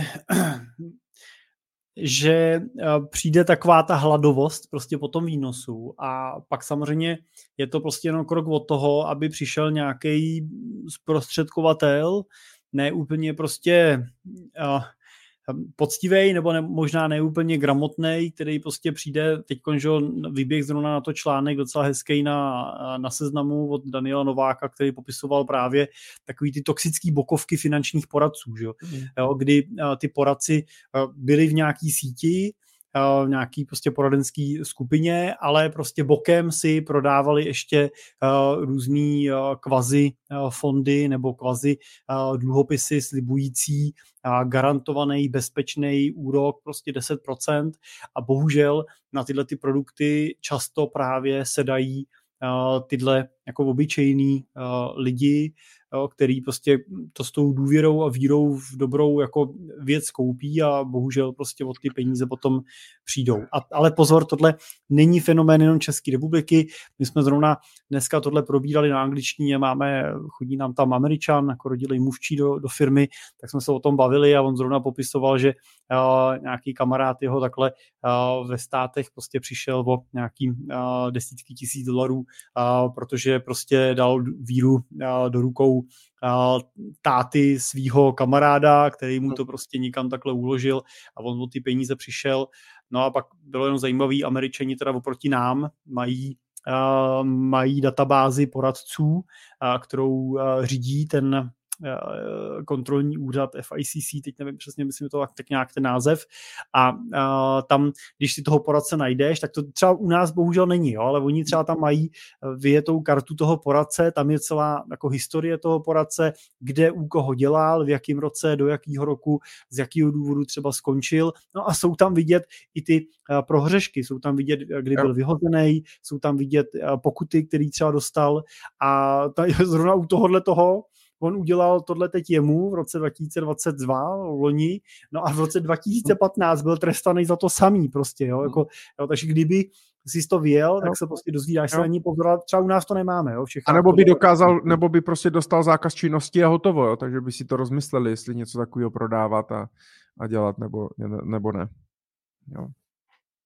No, je to smutný, já jsem teďka v newsletteru, který jsem posílal včera, předevčírem, tak jsem právě zařadil, bohužel, psal jsem tam, že asi budu muset zařadit stálou rubriku pozor na podvodné firmy a psal jsem tam právě jako nějaký rozpis firem, na který upozorňovala i ČNB, nebo prostě co jsem našel a tak dále. Dneska zase někdo sdílel na LinkedInu, že policie upozorňovala na to, že nějaký pán prostě vložil někam nějaký peníze, nemohl se k ním dostat a o rok později ho přemluvili, aby tam znovu dal peníze a on je tam znovu dal.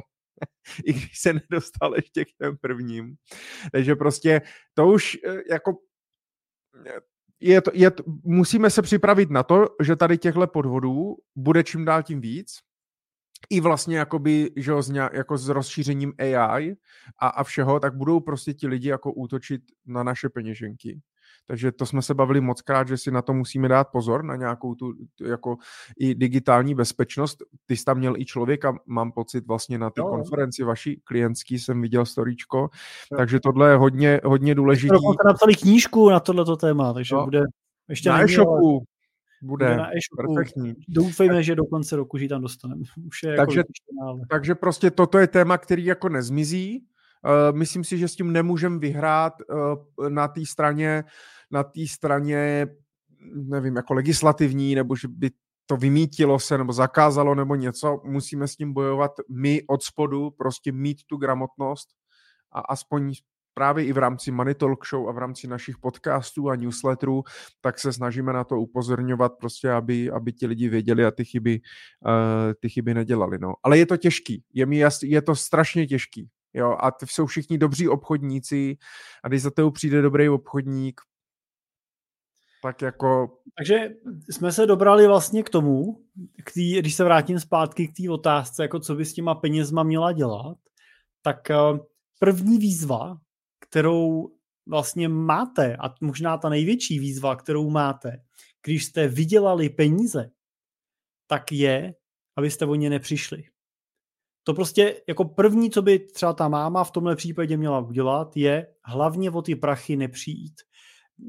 To je jako proto lepší. Má strach, to si možná uvědomuje, proto má strach.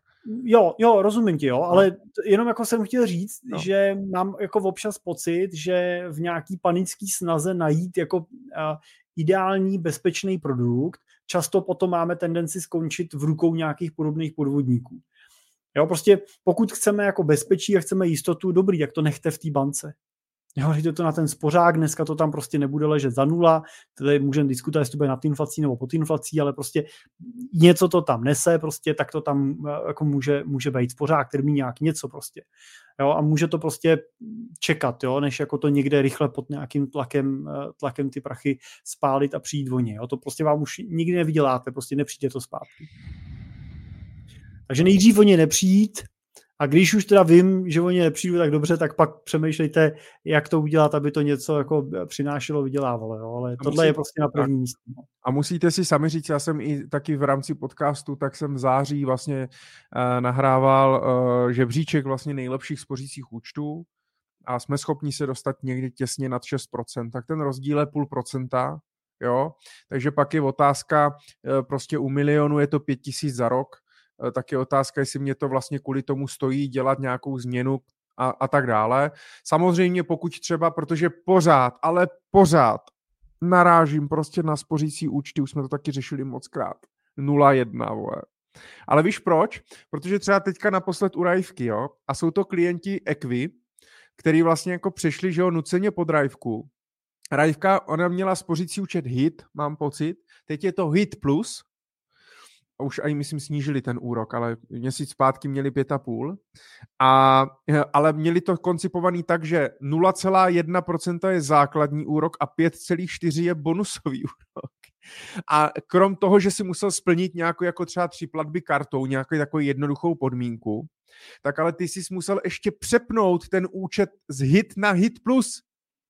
A musel jsi to najít v tom internetovém bankovnictví a my jsme to s klientem tady hledali prostě 10 minut, aby jsme zjistili, kde se to přepíná. A teď ten klient vlastně žil v domnění, protože kdo se dívá na spořící účet jednou za čtvrt roku, za půl roku, na informace do detailu, kolik tam má vlastně úrok. A ty vlastně jako, takže to s každýma klientama dělám automaticky teďka, dokonce teda u jedné klientky jsme teďka zjistili, že třeba Airbank úročí 5% a ona má 5,5%, tak říkám, tak tam to radši nepište nikam, ať se to nedozví, ale většinou mají jako mnohem nižší úrok a samozřejmě pokud mám třeba starý spořící účet za 2% a můžu mít za 6% a bavíme se o 1 000 000, tak už je to docela jako velký rozdíl, ale takže záleží, kde tam máma ty peníze vlastně má, je mi jasný, že když prostě je u České spořitelny, tam tak prostě a je na to zvyklá, je konzervativní, že nějaká portu investiční rezerva, nebo možná i jiný spořící účet je pro ní jako náročnej, tak buď jí s tím fakt jako nějak pomoc ale blbý je, že samozřejmě ty velké banky taky mají třeba Česká spořitelna 4% do 200 000, jo. Takže jako je to takový, že vlastně jako nutí ty lidi to dát někam jinam nebo spíš investovat. Oni tam pak dají ti procento navíc, když u nich budeš investovat do jejich podílových fondů a tak dále. Já to chápu, tak prostě jsou to prodejní mašiny, fajn. Pak ještě mě jako napadá, krom toho, aby ta máma si uvědomila teda, co to je za peníze, k čemu jsou, na jak dlouho je bude potřeba, je to jako rezerva, kterou můžu mít na spořícím účtu, nebo tam mám jako teďka 3 miliony, nebo z těch 100 000 euro mám tam 2 400 000 a teď jako co, na nich budu sedět, nebo když z nich budu chtít čerpat rentu, tak by stejně je měla nějak zainvestovat a když ví, že nebude chtít utratit, tak by je mohla dát Josefovi rovnou, jo? A ten si je může dát prostě do něčeho, čemu jako rozumí a máma si nechá to, co potřebuje na tom spořáku. Třeba. Jo. Takže tak. Jdeme dál. Nebo máš k tomu ještě něco? Ne. Jsme to probrali od A do Z. Pokud byste měli ještě nějaký dotaz, tak samozřejmě klište nám, pište. Klidně nám pište do chatu. Klište nám plidně. No, třeba teďka nedávno jsem říkal, chtěl jsem říct, že je mi to šumák, pak jsem chtěl říct nakonec, že je mi to fuk a bylo z toho, že je mi to šuk.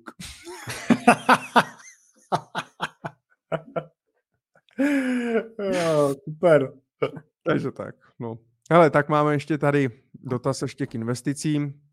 Monika, zdravím Moniku, dlouhodobá posluchačka, dobrý večer. Kam byste mi doporučili uložit 5 milionů korun? Gratulujeme. Časový horizont mám 5 až 6 let, kdy je budu potřebovat. Děkuji a přeji příjemný zbytek večera. Tak Jiří. Na co by se zeptal? Tak já jsem Monika. Dobrý den, Jirko. Mám 5 milionů a zhruba za 5-6 let je budu potřebovat.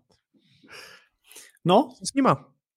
Tak asi bych se zeptal na to, na co je bude potřebovat, jestli to je prostě výběr 100% té hodnoty za 5 až 6 let, to znamená potřebuju mít v takovém případě jistotu, že za 5 let prostě to aktivum, který kupuju, nebude zrovna v nějakém poklesu, asi to nebudou úplně jako portfolio složený 100% z akcí, protože prostě za 6 let se může stát, že třeba 5 let porostou a v 6. roce udělají minus 50% a já budu muset vybrat s tou ztrátou, anebo prostě nebudu moc vybrat v tu chvíli.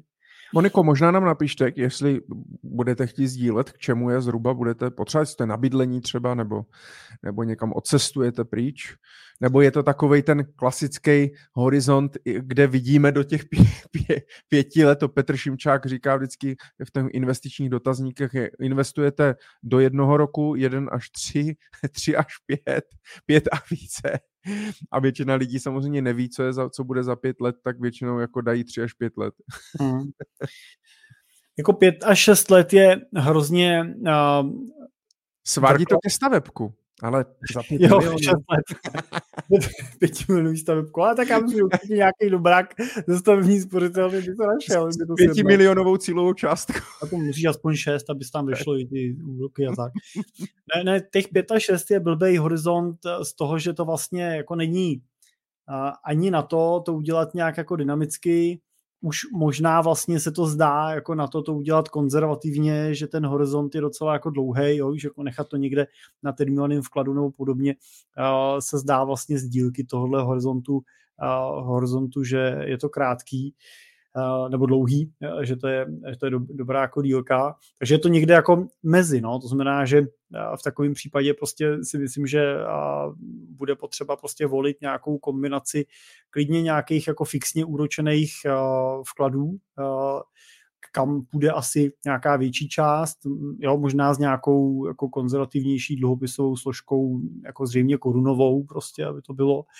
A jako může tam být nějaká složka akciová, ale bude muset být prostě v nějakým spíš jako menším procentu, jako v nízkých desítkách procent, řekněme, jo, 10, 20, možná třeba 30%, to pak na nějakou simulaci si říct, aby tam byl prostor k tomu, že kdyby zrovna fakt ty akcie pak byly v nějakém poklesu, takže to dovydělá ten zbytek a samozřejmě ty akcie v průběhu toho času, tak jak se bude ten konec blížit, tak je postupně vlastně odprodávat, že jo, tak aby v 5. roce už nebylo v akcích prakticky nic, jo, pokud budeme chtít opravdu v 6. roce 100% prodat.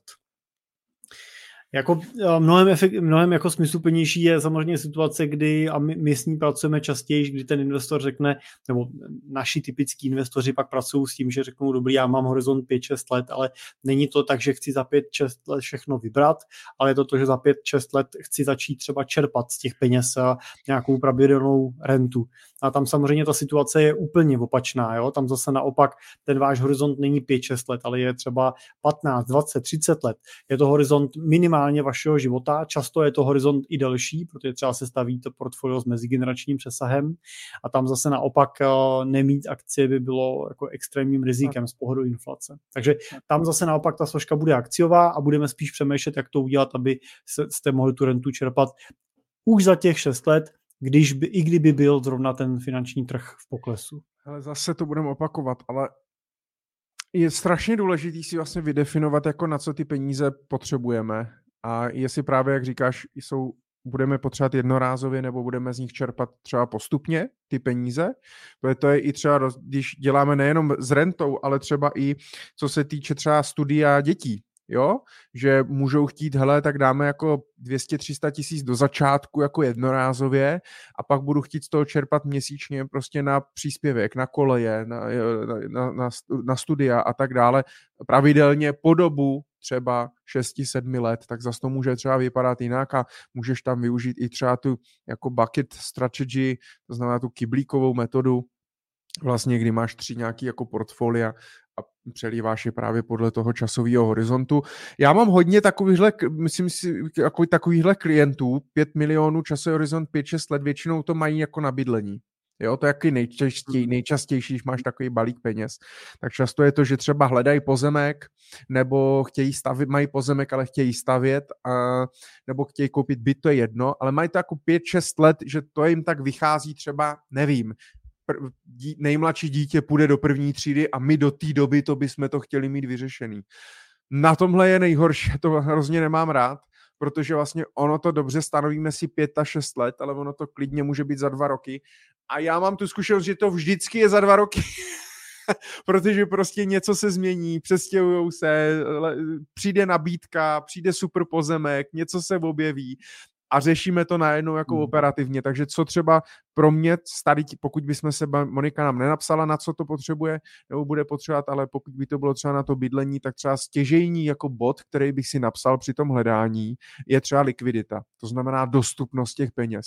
Nevolil bych v tomhle případě nějaký fixní dluhopisy, konkrétní dluhopisy, nekoupil bych prostě dluhopis na 5 let nějaký firmy, jo, který nemůžu třeba prodat, která se třeba neprodává na sekundárním trhu nebo na burze, jo, to znamená, šel bych vždycky třeba do fondu, kde mám zajištěnou tu likviditu, nešel bych do terminovaného vkladu a tak dále, šel bych do něčeho, co si můžu vlastně jako, co můžu teda vybrat a jinak souhlasím s tebou, hele, základ asi jako mix hotovosti a dluhopisů, prostě jako nějaký konzervativní složky a můžu tam přimíchat i část těch akcí asi podle nějakého mýho rizikového profilu. Nic z toho, co tady samozřejmě říkáme, není investiční doporučení.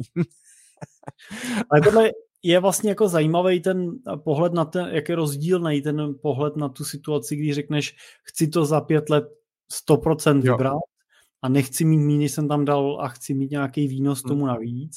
A nebo když řekneš, chci za 5 let čerpat rentu, protože tam opravdu, když jenom uvedu ten příklad, dneska třeba v těch dividendových strategiích, tak my pracujeme s dividendovým výnosem 3 až 5% podle typu toho portfolia. A k tomu výnosu to portfolio v čase generuje ještě růst, jo? Takže v průměru 5-6% plus. To portfolio čistě dividendový vlastně potom v průměru jako ročně narůstá. Ale tam je to kouzlo toho, že vás zajímá primárně, jestli vám přijde ta dividenda, že jo? Jestli prostě dostanete ty svoje 3 až 5% na dividendě, respektive možná vás ani nezajímá, jestli je to 3 až 5% z hodnoty portfolia, vás zajímá, jestli to je třeba jo, těch 500 tisíc, který prostě počítáte, že vám z těch třeba 10 milionů jo, každý rok přijde a jestli zrovna těch 10 milionů má hodnotu v tom roce 8, protože přišel nějaký pokles, anebo už má hodnotu 15, jo, protože to prostě zase rychle roste a třeba ten procentuální dividend neroste tak rychle, ale ten nominál zůstává vlastně minimálně v té výši, na kterou jste zvyklí, tak je to vlastně mnohem jednodušší strategie, než ten konečný cíl při té investici prostě, jo, a ten krátkej teda, jo, ten konečný cíl v tomhle horizontu je jako nejtěžší investiční disciplína.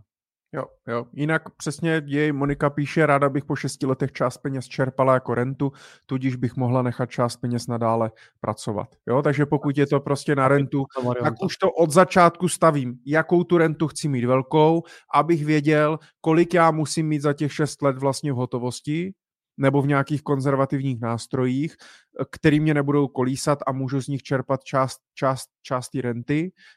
A teď je otázka, jak dlouho tu rentu já chci samozřejmě pobírat a protože může to být přesně po 6 letech chci část peněz čerpat, to znamená můžu čerpat menší rentu, do toho dál jakoby pracovat, ale třeba od 40 do 50 chci pobírat takovouhle rentu a od 50 do 60 jinou. Teďka třeba jsem se taky potkal se zajímavým přístupem u jednoho klienta, kdy máme vlastně 2 cíle v uvozovkách na finanční nezávislost, a kdy máme vlastně jako částečnou a plnou nebo totální, kdy v podstatě od 55 do 65 má částečnou, kdy chce jako zvolnit z prací a chce začít čerpat část nějaký renty, a od 65 vlastně do 100, tak chce mít jakoby plnou, aby už nemusel vlastně jako pracovat vůbec. Jo? A rozdělil si to a i částkově si to vlastně rozdělil. No a tady u Moniky vlastně se dá krásně vlastně spočítat a říct si dobře, jo? Tak mám 5 milionů a dokážu koupit nějakou dividendovou strategii s výnosem třeba 4% ročně, no tak pak můžu mít prostě výnos 200 tisíc za rok, můžu mít příjem jenom na těch dividendách, nemusím se trápit tou hodnotou, která v čase se prostě bude kolísavě někam jako vyvíjet směrem nahoru, a pokud mi 200 tisíc na rok stačí pro doplnění té renty, tak vlastně můžu mít takhle jako jednoduchou funkční strategii postavenou na dividendách. Ale ty jsi změnil teda strategii, takže už ne odprodávat po časovém testu, ale dividendy.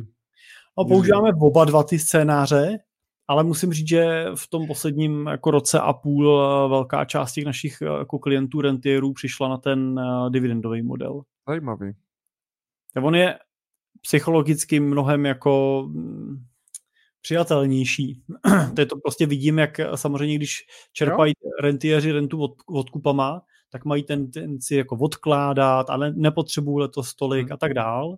A samozřejmě v různých volatilních obdobích prostě, že to nese různý jako výzvy pro ně. Zároveň to nese nějakou výzvu na kapitál, protože ty potřebuješ vedle toho investičního portfolia držet nějaký hotovostní rezervy, potřebuješ držet nějaký konzervativní portfolio a tak dál. Takže i s nějakým jako daňovým dopadem na to, že čerpám dividendu a tu dividendu daním, tak vlastně ten efekt není úplně jako čistých minus 15-20% na té dividendy daním, ale nějaký nadvýnos se realizuju tím, že můžu mít to portfolio dynamičtější ve větším procentu. Takže, ale hlavně psychologicky, když prostě ti leží cash na účtu, jo, leží ti tam ta hotovost a my řešíme, kliente, leží ti tady hotovost, vybíral jsi si každý měsíc tolik ještě tady zůstalo, co s tím budeme dělat? Jo? A řešíš to u nekoneční renty ale teda a řešíš to asi u klientů, kteří jsou jako trošku většího charakteru, ne? Tak my typicky pracujeme 5 milionů plus, takže s těma portfoliama, jo, takže jasně, když si uděláš portfolio s milionem, jo, dáš tam dividendu, ale ono je to jako podobný, jo, jestli ti prostě ta dividenda dá 4%, anebo ty při nekoneční rentě 4% vybereš odkupem. To je u nekonečného právě, jo, spíš řeším, když to vyčerpám, jo, tak já budu moc potřebovat třeba víc než 4%. Jo, což mě vlastně pak bych musel kombinovat dividendy plus odkupy. A my třeba máme tuhle kombinaci. Jo, máme vlastně v těch strategiích vlastně nastaveno to, že je nějaký systém jako odkupů, ten klient většinou definuje nominální částku, kterou potřebuje, takže řekne třeba dobrý, jaká potřebu 40 tisíc měsíčně. No a pokud prostě ta dividenda odpovídá třeba, nevím, 35 tisíců měsíčně, který mu přichází, tak prostě se 5 tisíc zrealizuje nějakým malým odkupem. Jo, většinu vybere dividendou, zbytek, co je potřeba, tak se dorealizuje dokupem a vlastně jemu přijde 40 tisíc na účet a samozřejmě i tím, že ten odkup se dělá malej, dělá se každý měsíc, tak vlastně průměrujeme tu odkupní cenu. Jo? Nestresuješ se jednou ročně, jestli mám teď vybrat, je dobrý okamžik nebo ne, ale prodáváš prostě každý měsíc, takže se ti to vlastně rozkrájí. Jako snižuje to tu potřebu na to, kolik máš mít v těch dalších jako kyblících a pro takový ten jednoduchý rentový systém je tohle jako extrémně jako sympatický řešení funkční. No. Jo. OK, tak snad jsme odpověděli, Moniko, držíme palce. A pojďme na dotaz od Kamila. Zamýšlím se nad otázkou finančních výhod a nevýhod vlastnictví a pronájmu. Myslím, že má smysl něco, jenom on to napsal slovensky, jo, překládám to do češtiny, tak kdybych se zakoktal, tak. Už jsme mezinárodní, Michale, už jsme mezinárodní. Bude to lepší, než kdybych to četl slovensky, si myslím. Myslím, že má smysl něco vlastnit, čeho hodnota v čase roste a případně to můžu pronajmout za účelem dalšího příjmu a zisku. Typickým příkladem je nehnutelnost, to znamená dům, byt, garáž, pozemek. Cena v čase zpravidla roste z dlouhodobého pohledu a tyto investice můžu i pronajímat. Finanční výhoda je v tomto případě zhodnocení vstupného kapitálu a případně další výnos z pronájmu. Na druhé straně myslím si, že má smysl si něco pronajímat v případě, že cena hodnota s časem klesá. Typickým příkladem je automobil. Jeho cena je na začátku nejvyšší a postupem času klesá téměř na nulu. A v takovém případě bych spíš volil pronájem vozu s přidanými službami, jako je pojištění, servis, náhradní vozidlo a tak dále. Finanční výhoda je nenutnost počáteční vysoké investice za účelem nákupu toho auta, ale postupné podstatné menší platby spojené s přídavnými službami. Další výhoda je prakticky vždy nové auto. Co si o této strategii myslíte vy? PS, jsem ve fázi, kdy se rozhoduju o třetím autě a rozhoduju se, jestli koupit nebo začít pronajímat. První dvě auta jsem vlastnil. Koukám se na to z pohledu fyzické osoby. Tak co, Jirko, jak se koukáš na vlastnit versus pronájem? U auta, jo? Bavíme se teda o autě. Ne u čehokoliv, v životě, obecně, teďka.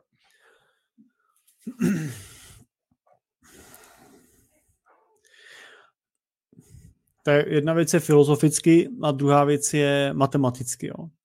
A myslím si, že tady je asi důležitější spíš ta filozofie než ta matematika. A to se nejedná úplně o životní jako rozhodnutí, jestli si auto koupím nebo pronajmu na operativní leasing.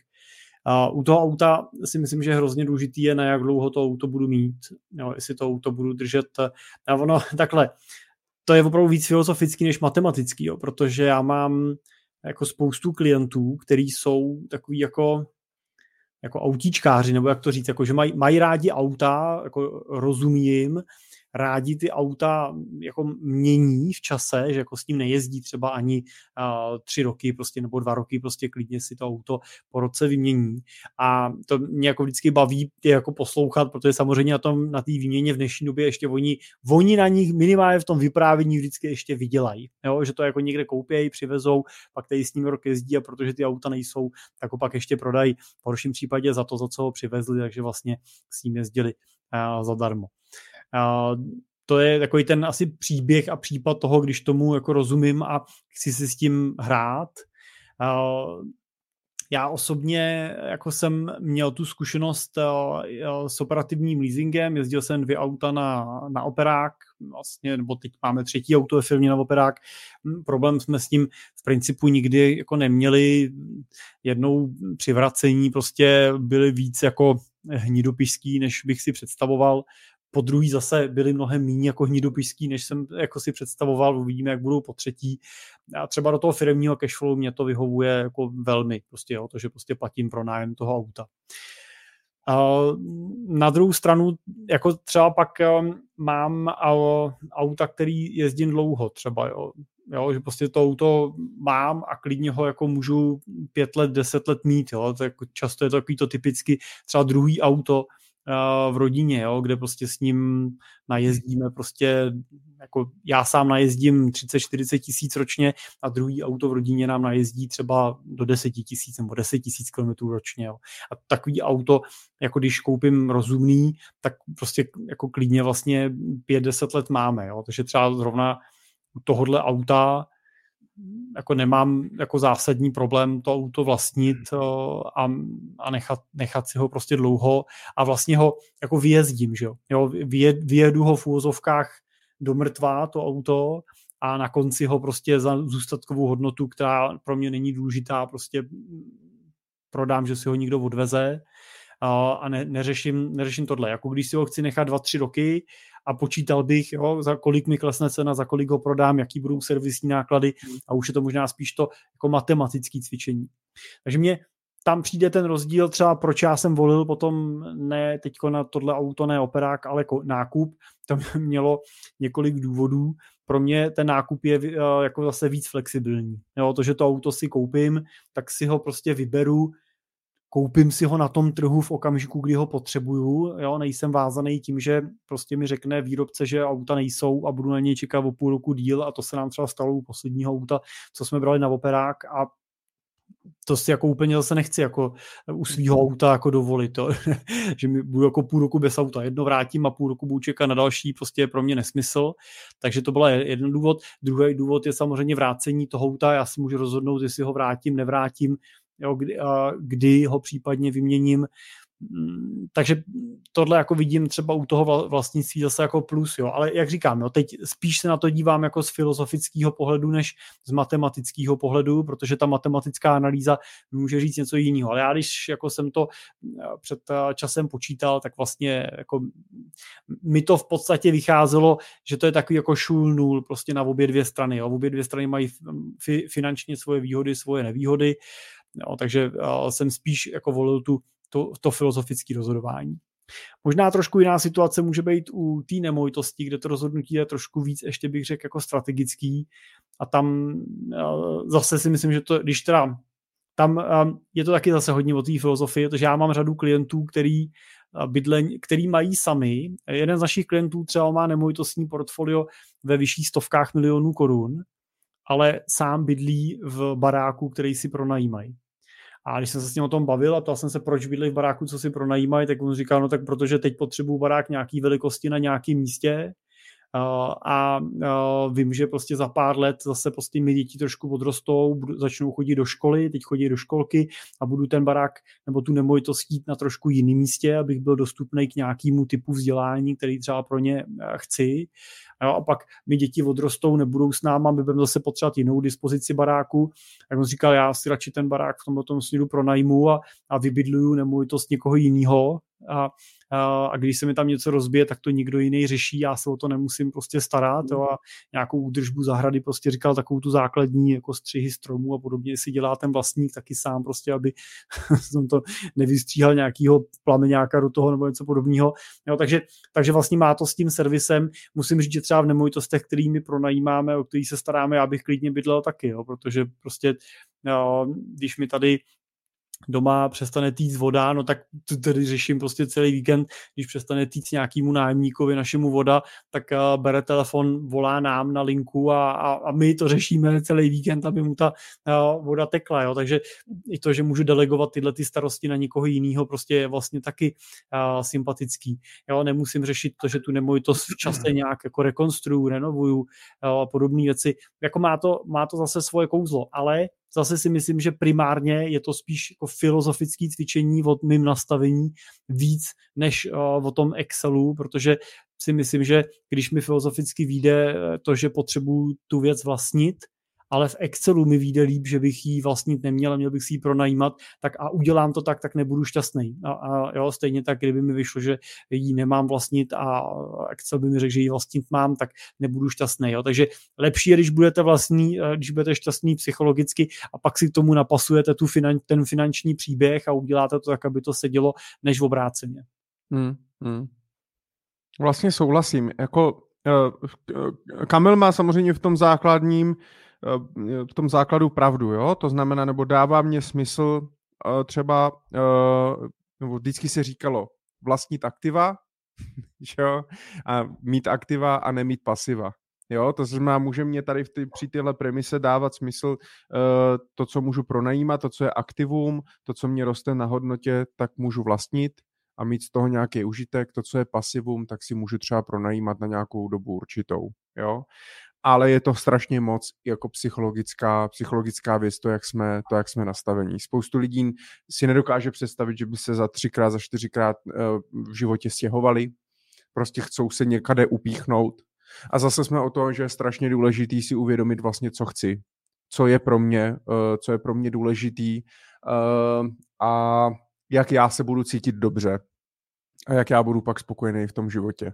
A pokud prostě někdo chce mít tu flexibilitu, nechce se vázat na tom místě a mám taky takový klienty, kteří žijou v nájmu, ať už v domě nebo v bytě, prostě nechcou se na to vázat, jsou tam spokojení, mají třeba i peníze na to, aby si koupili vlastní nemovitost, ale za těchto podmínek nebo při těchto cenách a tak dále, nebo při tom, že si tam nebudou chtít dožít, budou chtít stejně žít někde jinde a pak to prodávat, tak jim to jako nedává třeba tolik smysl.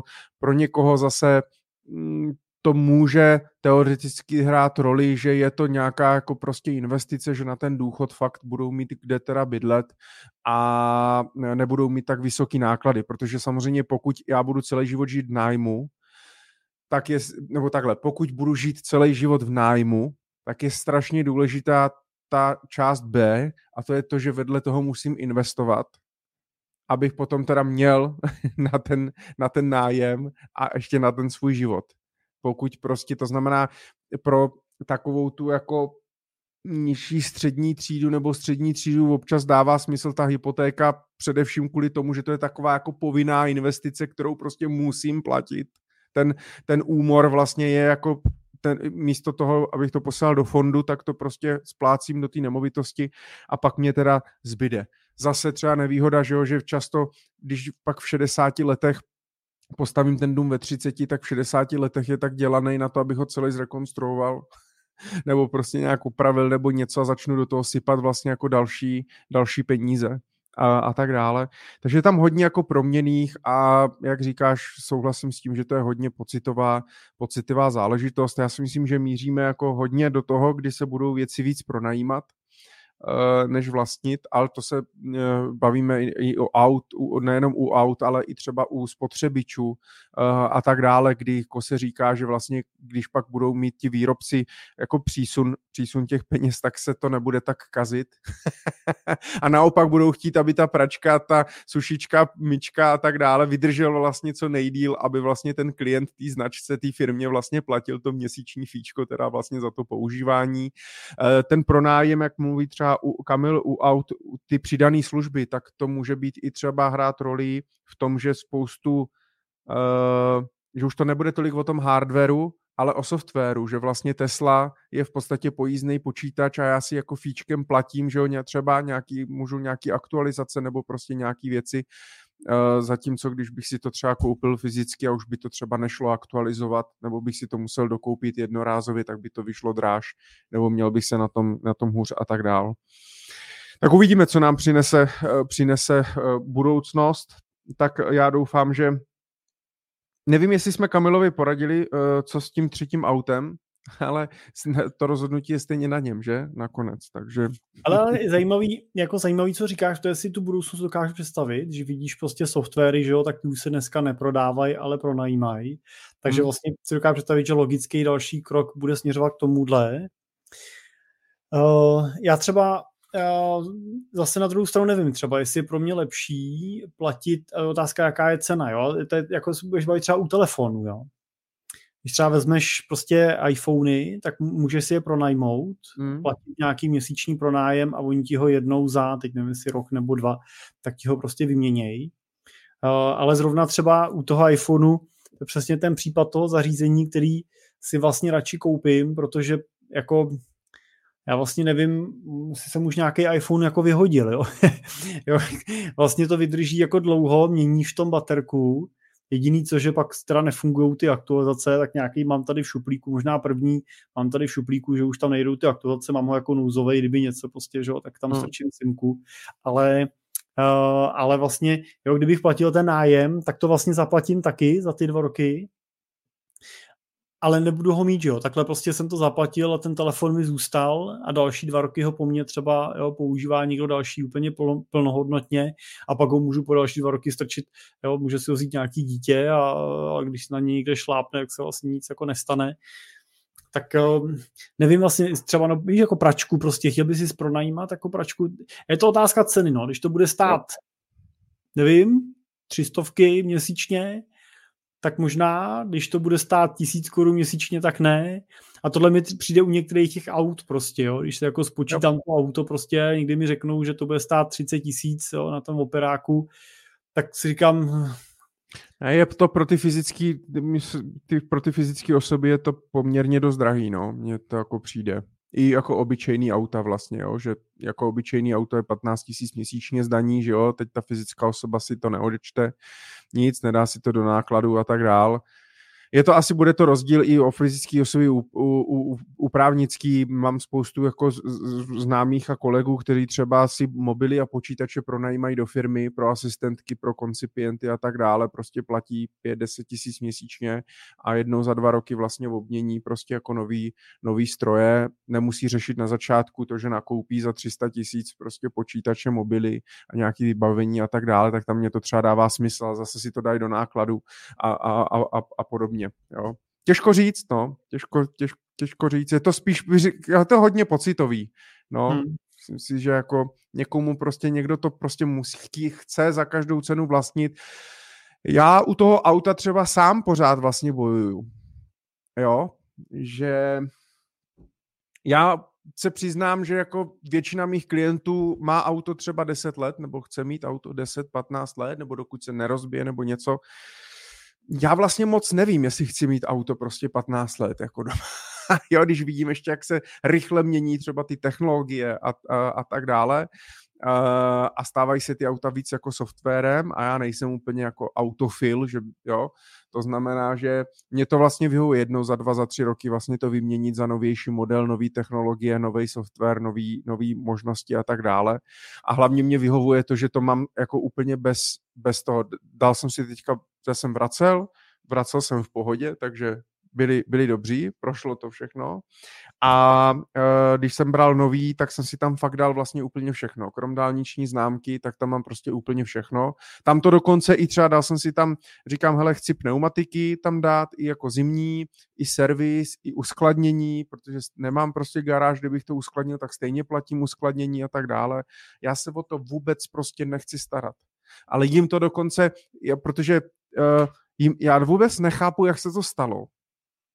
Já nevím, jestli bych to měl, a tak to asi nikdo nebude z Arvalu asi poslouchat, ale prostě mě ty pneumatiky, to znamená nový zimní pneumatiky na 2 roky, přezutí 2x ročně a uskladnění 2x ročně, tak mě prostě stojí v té splátce, já nevím, 300 měsíčně, 400 měsíčně nebo něco takového. Nějaký tak, jo, teď jsem říkal, tak to vůbec nebudu přemýšlet, protože jenom jedna pneumatika nová, jenom ty pneumatiky mě stály 20 tisíc, plus samozřejmě uskladnění, plus přezutí, takže říkám, tak to tam dejte, dal jsem si tam i lepší pojištění prostě na odtah a tady na tyhle jako věci a mám to prostě bez starosti, krom té dálniční známky. A to je pro mě třeba mnohem důležitější, i když vím, že na tom operáku v důsledku zaplatím v suma sumárum víc, než kdybych si to třeba kupoval, jo, takže ne vždycky to je jenom matematicky. Řešil jsem teďka i s klientem, staví dům a chce si koupit byt ještě na pronájem a nebo víc bytů, ale prostě bavili jsme se, jestli to vykešovat, nebo si na to vzít jako část hypotéku, nebo prostě jestli si vzít hypotéku na dům, nebo si vzít hypotéku na ten byt a tak dále. A jsem říkal, hele, ne vždycky se dá prostě všechno spočítat, nebo rozhodnout se jenom jako ekonomicky, co pro tebe může být lepší, protože třeba může být lepší ten dům třeba skrz jako daňovou nějakou úlevu na úrocích, že jo, můžeš si říct dobrý, hele, tak na tom domu může být klidně hypotéka, protože ten dům, když se něco podělá v mém životě, tak to bude to poslední, co budu prodávat, a na té investiční nemovitosti chci si nechat, jako nechci tam mít zástavu, chci to mít jako volný a tak dále, jo, ale pocitově zase prostě jsem věděl, že třeba pro toho klienta mít hypotéku na tom domě bude takovej, jo, že u té investiční nemovitosti tak prostě ten nájemník to bude splácet, jo, nebo to pronajme do firmy nebo něco a v pohodě. U toho domu jsem věděl, že to bude chtít mít čistý, i když třeba u toho domu by to jako bylo třeba lepší varianta si spíš tu hypotéku vzít takhle. Takže taky jsem mu psal, hele, jako ekonomicky je to takhle, pocitově to zase třeba cítím takhle, někdo by to zase udělal jinak, takže hlavně se říct, jak to prostě cítíš ty, abys byl v pohodě, no. Ne vždycky všechno je potřeba řešit jenom číselně. Jo, přesně. No, takže tak. Jirko, to je 10 hodin. To jsme krásný. Já už já už mám většinou noc. Počkej, co jsem zapomněl, co my to pouštíme? Toto? Jo. Tak. Krása.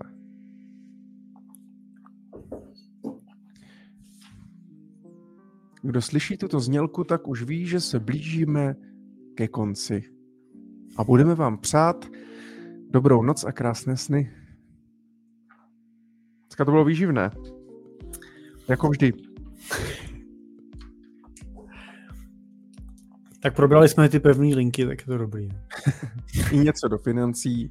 Kdy bude další díl Money Talk Show? Letos naposled. Říkal, ne?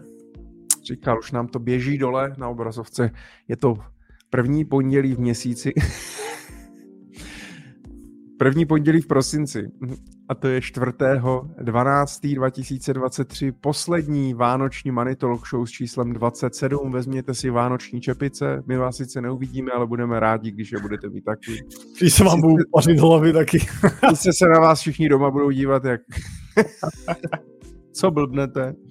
Ale já je zkusím najít a dáme si takový poslední. No a uvidíme, jestli, Jirko, všiml jsi, že první pondělí v měsíci v novém roce je hnedka prvního? To jsem koukal. No. A budeš tady? Budeme mít 1.1.2024 28. epizodu? Já jsem ready.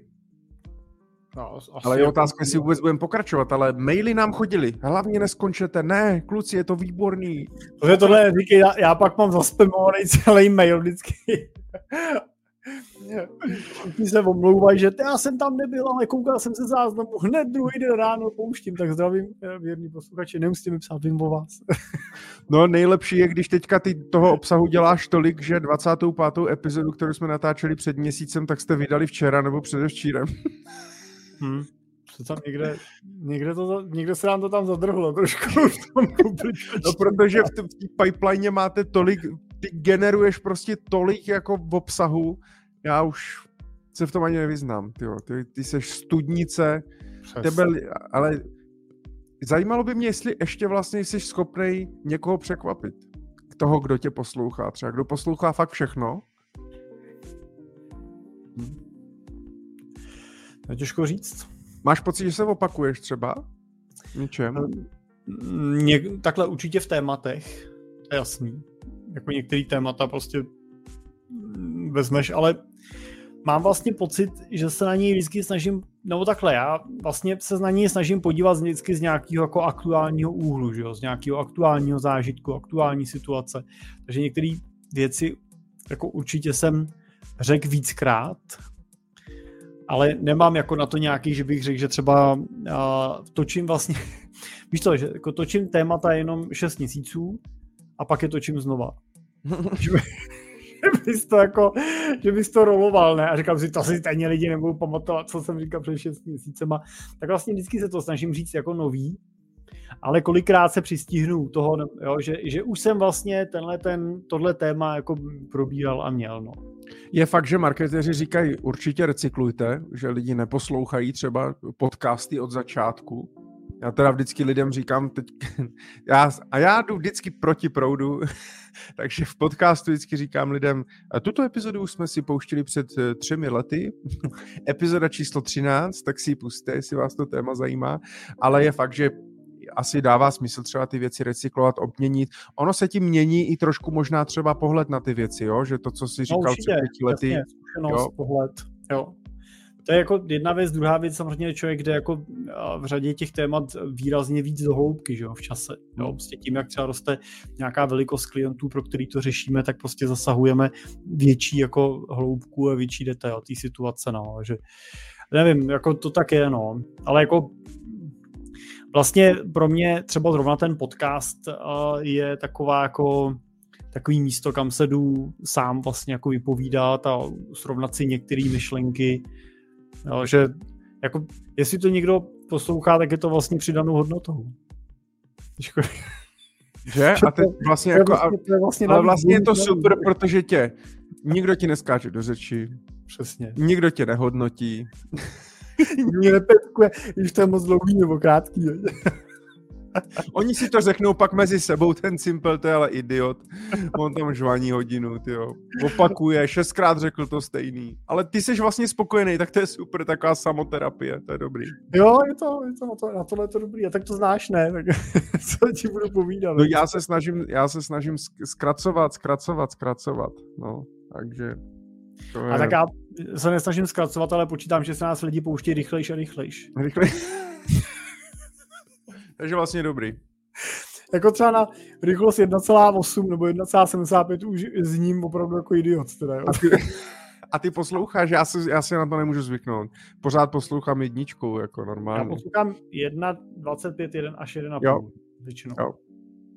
Ale jako je pak občas komický, když si pustíš, když toho člověka někde slyšíš, nevím, tak třeba středověk, že jo, když si pustíš prostě středověk, tak teď ten vymětal, že jo, jak šel, tak byl i u kluků v Broadcastu, přesně, a někde ho měli jako v sestřihu na Twitteru, to na mě vyskočilo jako video a on tam mluvil, já jsem si říkal, kdo to je? Tak jsem na to koukal a pak jsem říkal, no to je vymětal. Tak jsem si to přepnul na podcastu a pustil jsem si ho v tom 1,5. Jo, je to on, je to, už ho poznávám. Takže vlastně, když bych fakt ty lidi někde potkal, tak oni pak vypadají, jako jsou retardovaní, jak to vypadá, takže, že mluví pomalu, víš? Jako. Takže tě lidi vlastně nepoznávají na ulici. To já nezáleží, nějakou rychlostně poslouchají. Ale možná, jak mě poslouchají, tak pak třeba to může být kontraproduktivní. Fakt, když se třeba s náma spojí hodně spolupráce, jak si fakt můžu užít, že jsem postižený, víš, že mluvím jako po mozkový mrtvici, tak pomalu prostě. Ale tak minule jsme tady měli pochvalu, že jo? Že tě slečna nebo paní poslouchala 16 hodin do Tajska, kam to letěla, že máš krásný sametový hlas a poslechla si všechny díly. Takhle, čím víc těch podcastů člověk má, tím víc mě vystraší vždycky, když někdo přijde a řekne, jo, já jsem si poslal všechny ty vaše podcasty a už jsem teda došel k tomu, že na čase se potkat. Já si říkám, to už je ale úplně jako sebetrýznění. Ne? Jako, a možná v mém případě bych snad ani neříkal, poslouchejte je od začátku, já tam mám ty první díly, to jsem někde, to si dobře pamatuju, to jsem točil někde různě na sluchátka od Apple, víš, taky jako ještě bez techniky. To je takový opravdu, jako, mám tam i muzejní kousky, teda, si myslím. Já klientům, když navazuju spolupráci, tak vždycky posílám svoje videokurzy, aby dostali nějaký ten základ informací, který potřebují, aby měli, a pak s ním pracujeme individuálně, aby jsme tu osobně neseděli 5 hodin. Ty videokurzy mají zhruba 9 až 10 hodin. A po kapitolách samozřejmě, kam nemusíte si to pustit najednou. A pak samozřejmě ještě je třeba 6-7 schůzek, hodinu a půl se mnou, jo. A vždycky říkám, já vám musím už líst na nervy. A vždycky říkám, nebojte, tohle už je poslední a uvidíme se až za půl roku, tak budete mít ode mě chvilku klid. A oni vždycky, ne, to je dobrý, v pohodě, to jako super to bylo. Já už si zvyknu. Jo. Takže tak. No, tak jako...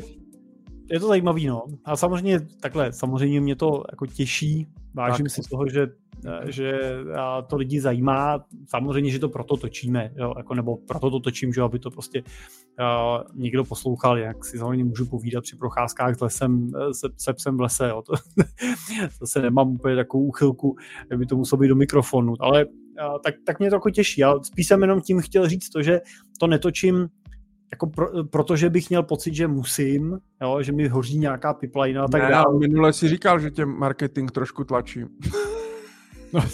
No teď budu muset si zjistit, proč vyšel ten díl až předevčírem, jak říkáš. To se teda zeptám, co se tam, no tam kde co posrab, to není teda běžný scénář, teda jsem tak zasekl. Tak doufám, že tenhle díl posloucháte dřív než v prosinci. Až na Vánoce. A že pokud posloucháte z záznamů, tak vyšel opravdu... Jo, v lednu si poslechnou, co se dělá v říjnu. Přesně.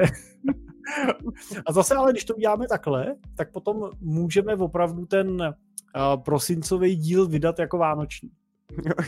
Víš, jako když ho vydám po 25. no tak to je dobrý. Ale neboj se, ale jele, mě to nevadí, klidně to vydávej pozdějc, protože já ti můžu ukradnout pár posluchačů, já to vydávám už zítra. Takže já to mám hnedka po. Tak, když chcete čerstvě, tak můžete udělat. Takže tak. Tak jo, Jirko. Hele, děkuju moc, děkuju všem. Opravdu si vážíme toho, že jste tady s námi, že nás posloucháte, komentujete, sdílíte, dáváte zpětné vazby, doporučujete vašim kamarádům, partnerům, partnerkám, milencům, milenkám. A díky za to, budeme se těšit v pondělí 4. prosince 20.00. Přijďte tady s námi na vánoční 27. epizodu Money Talk Show. Možná přijde i kouzelník. Přesně. Díky a těšíme se zase na příště. Hezký večer. Ahoj.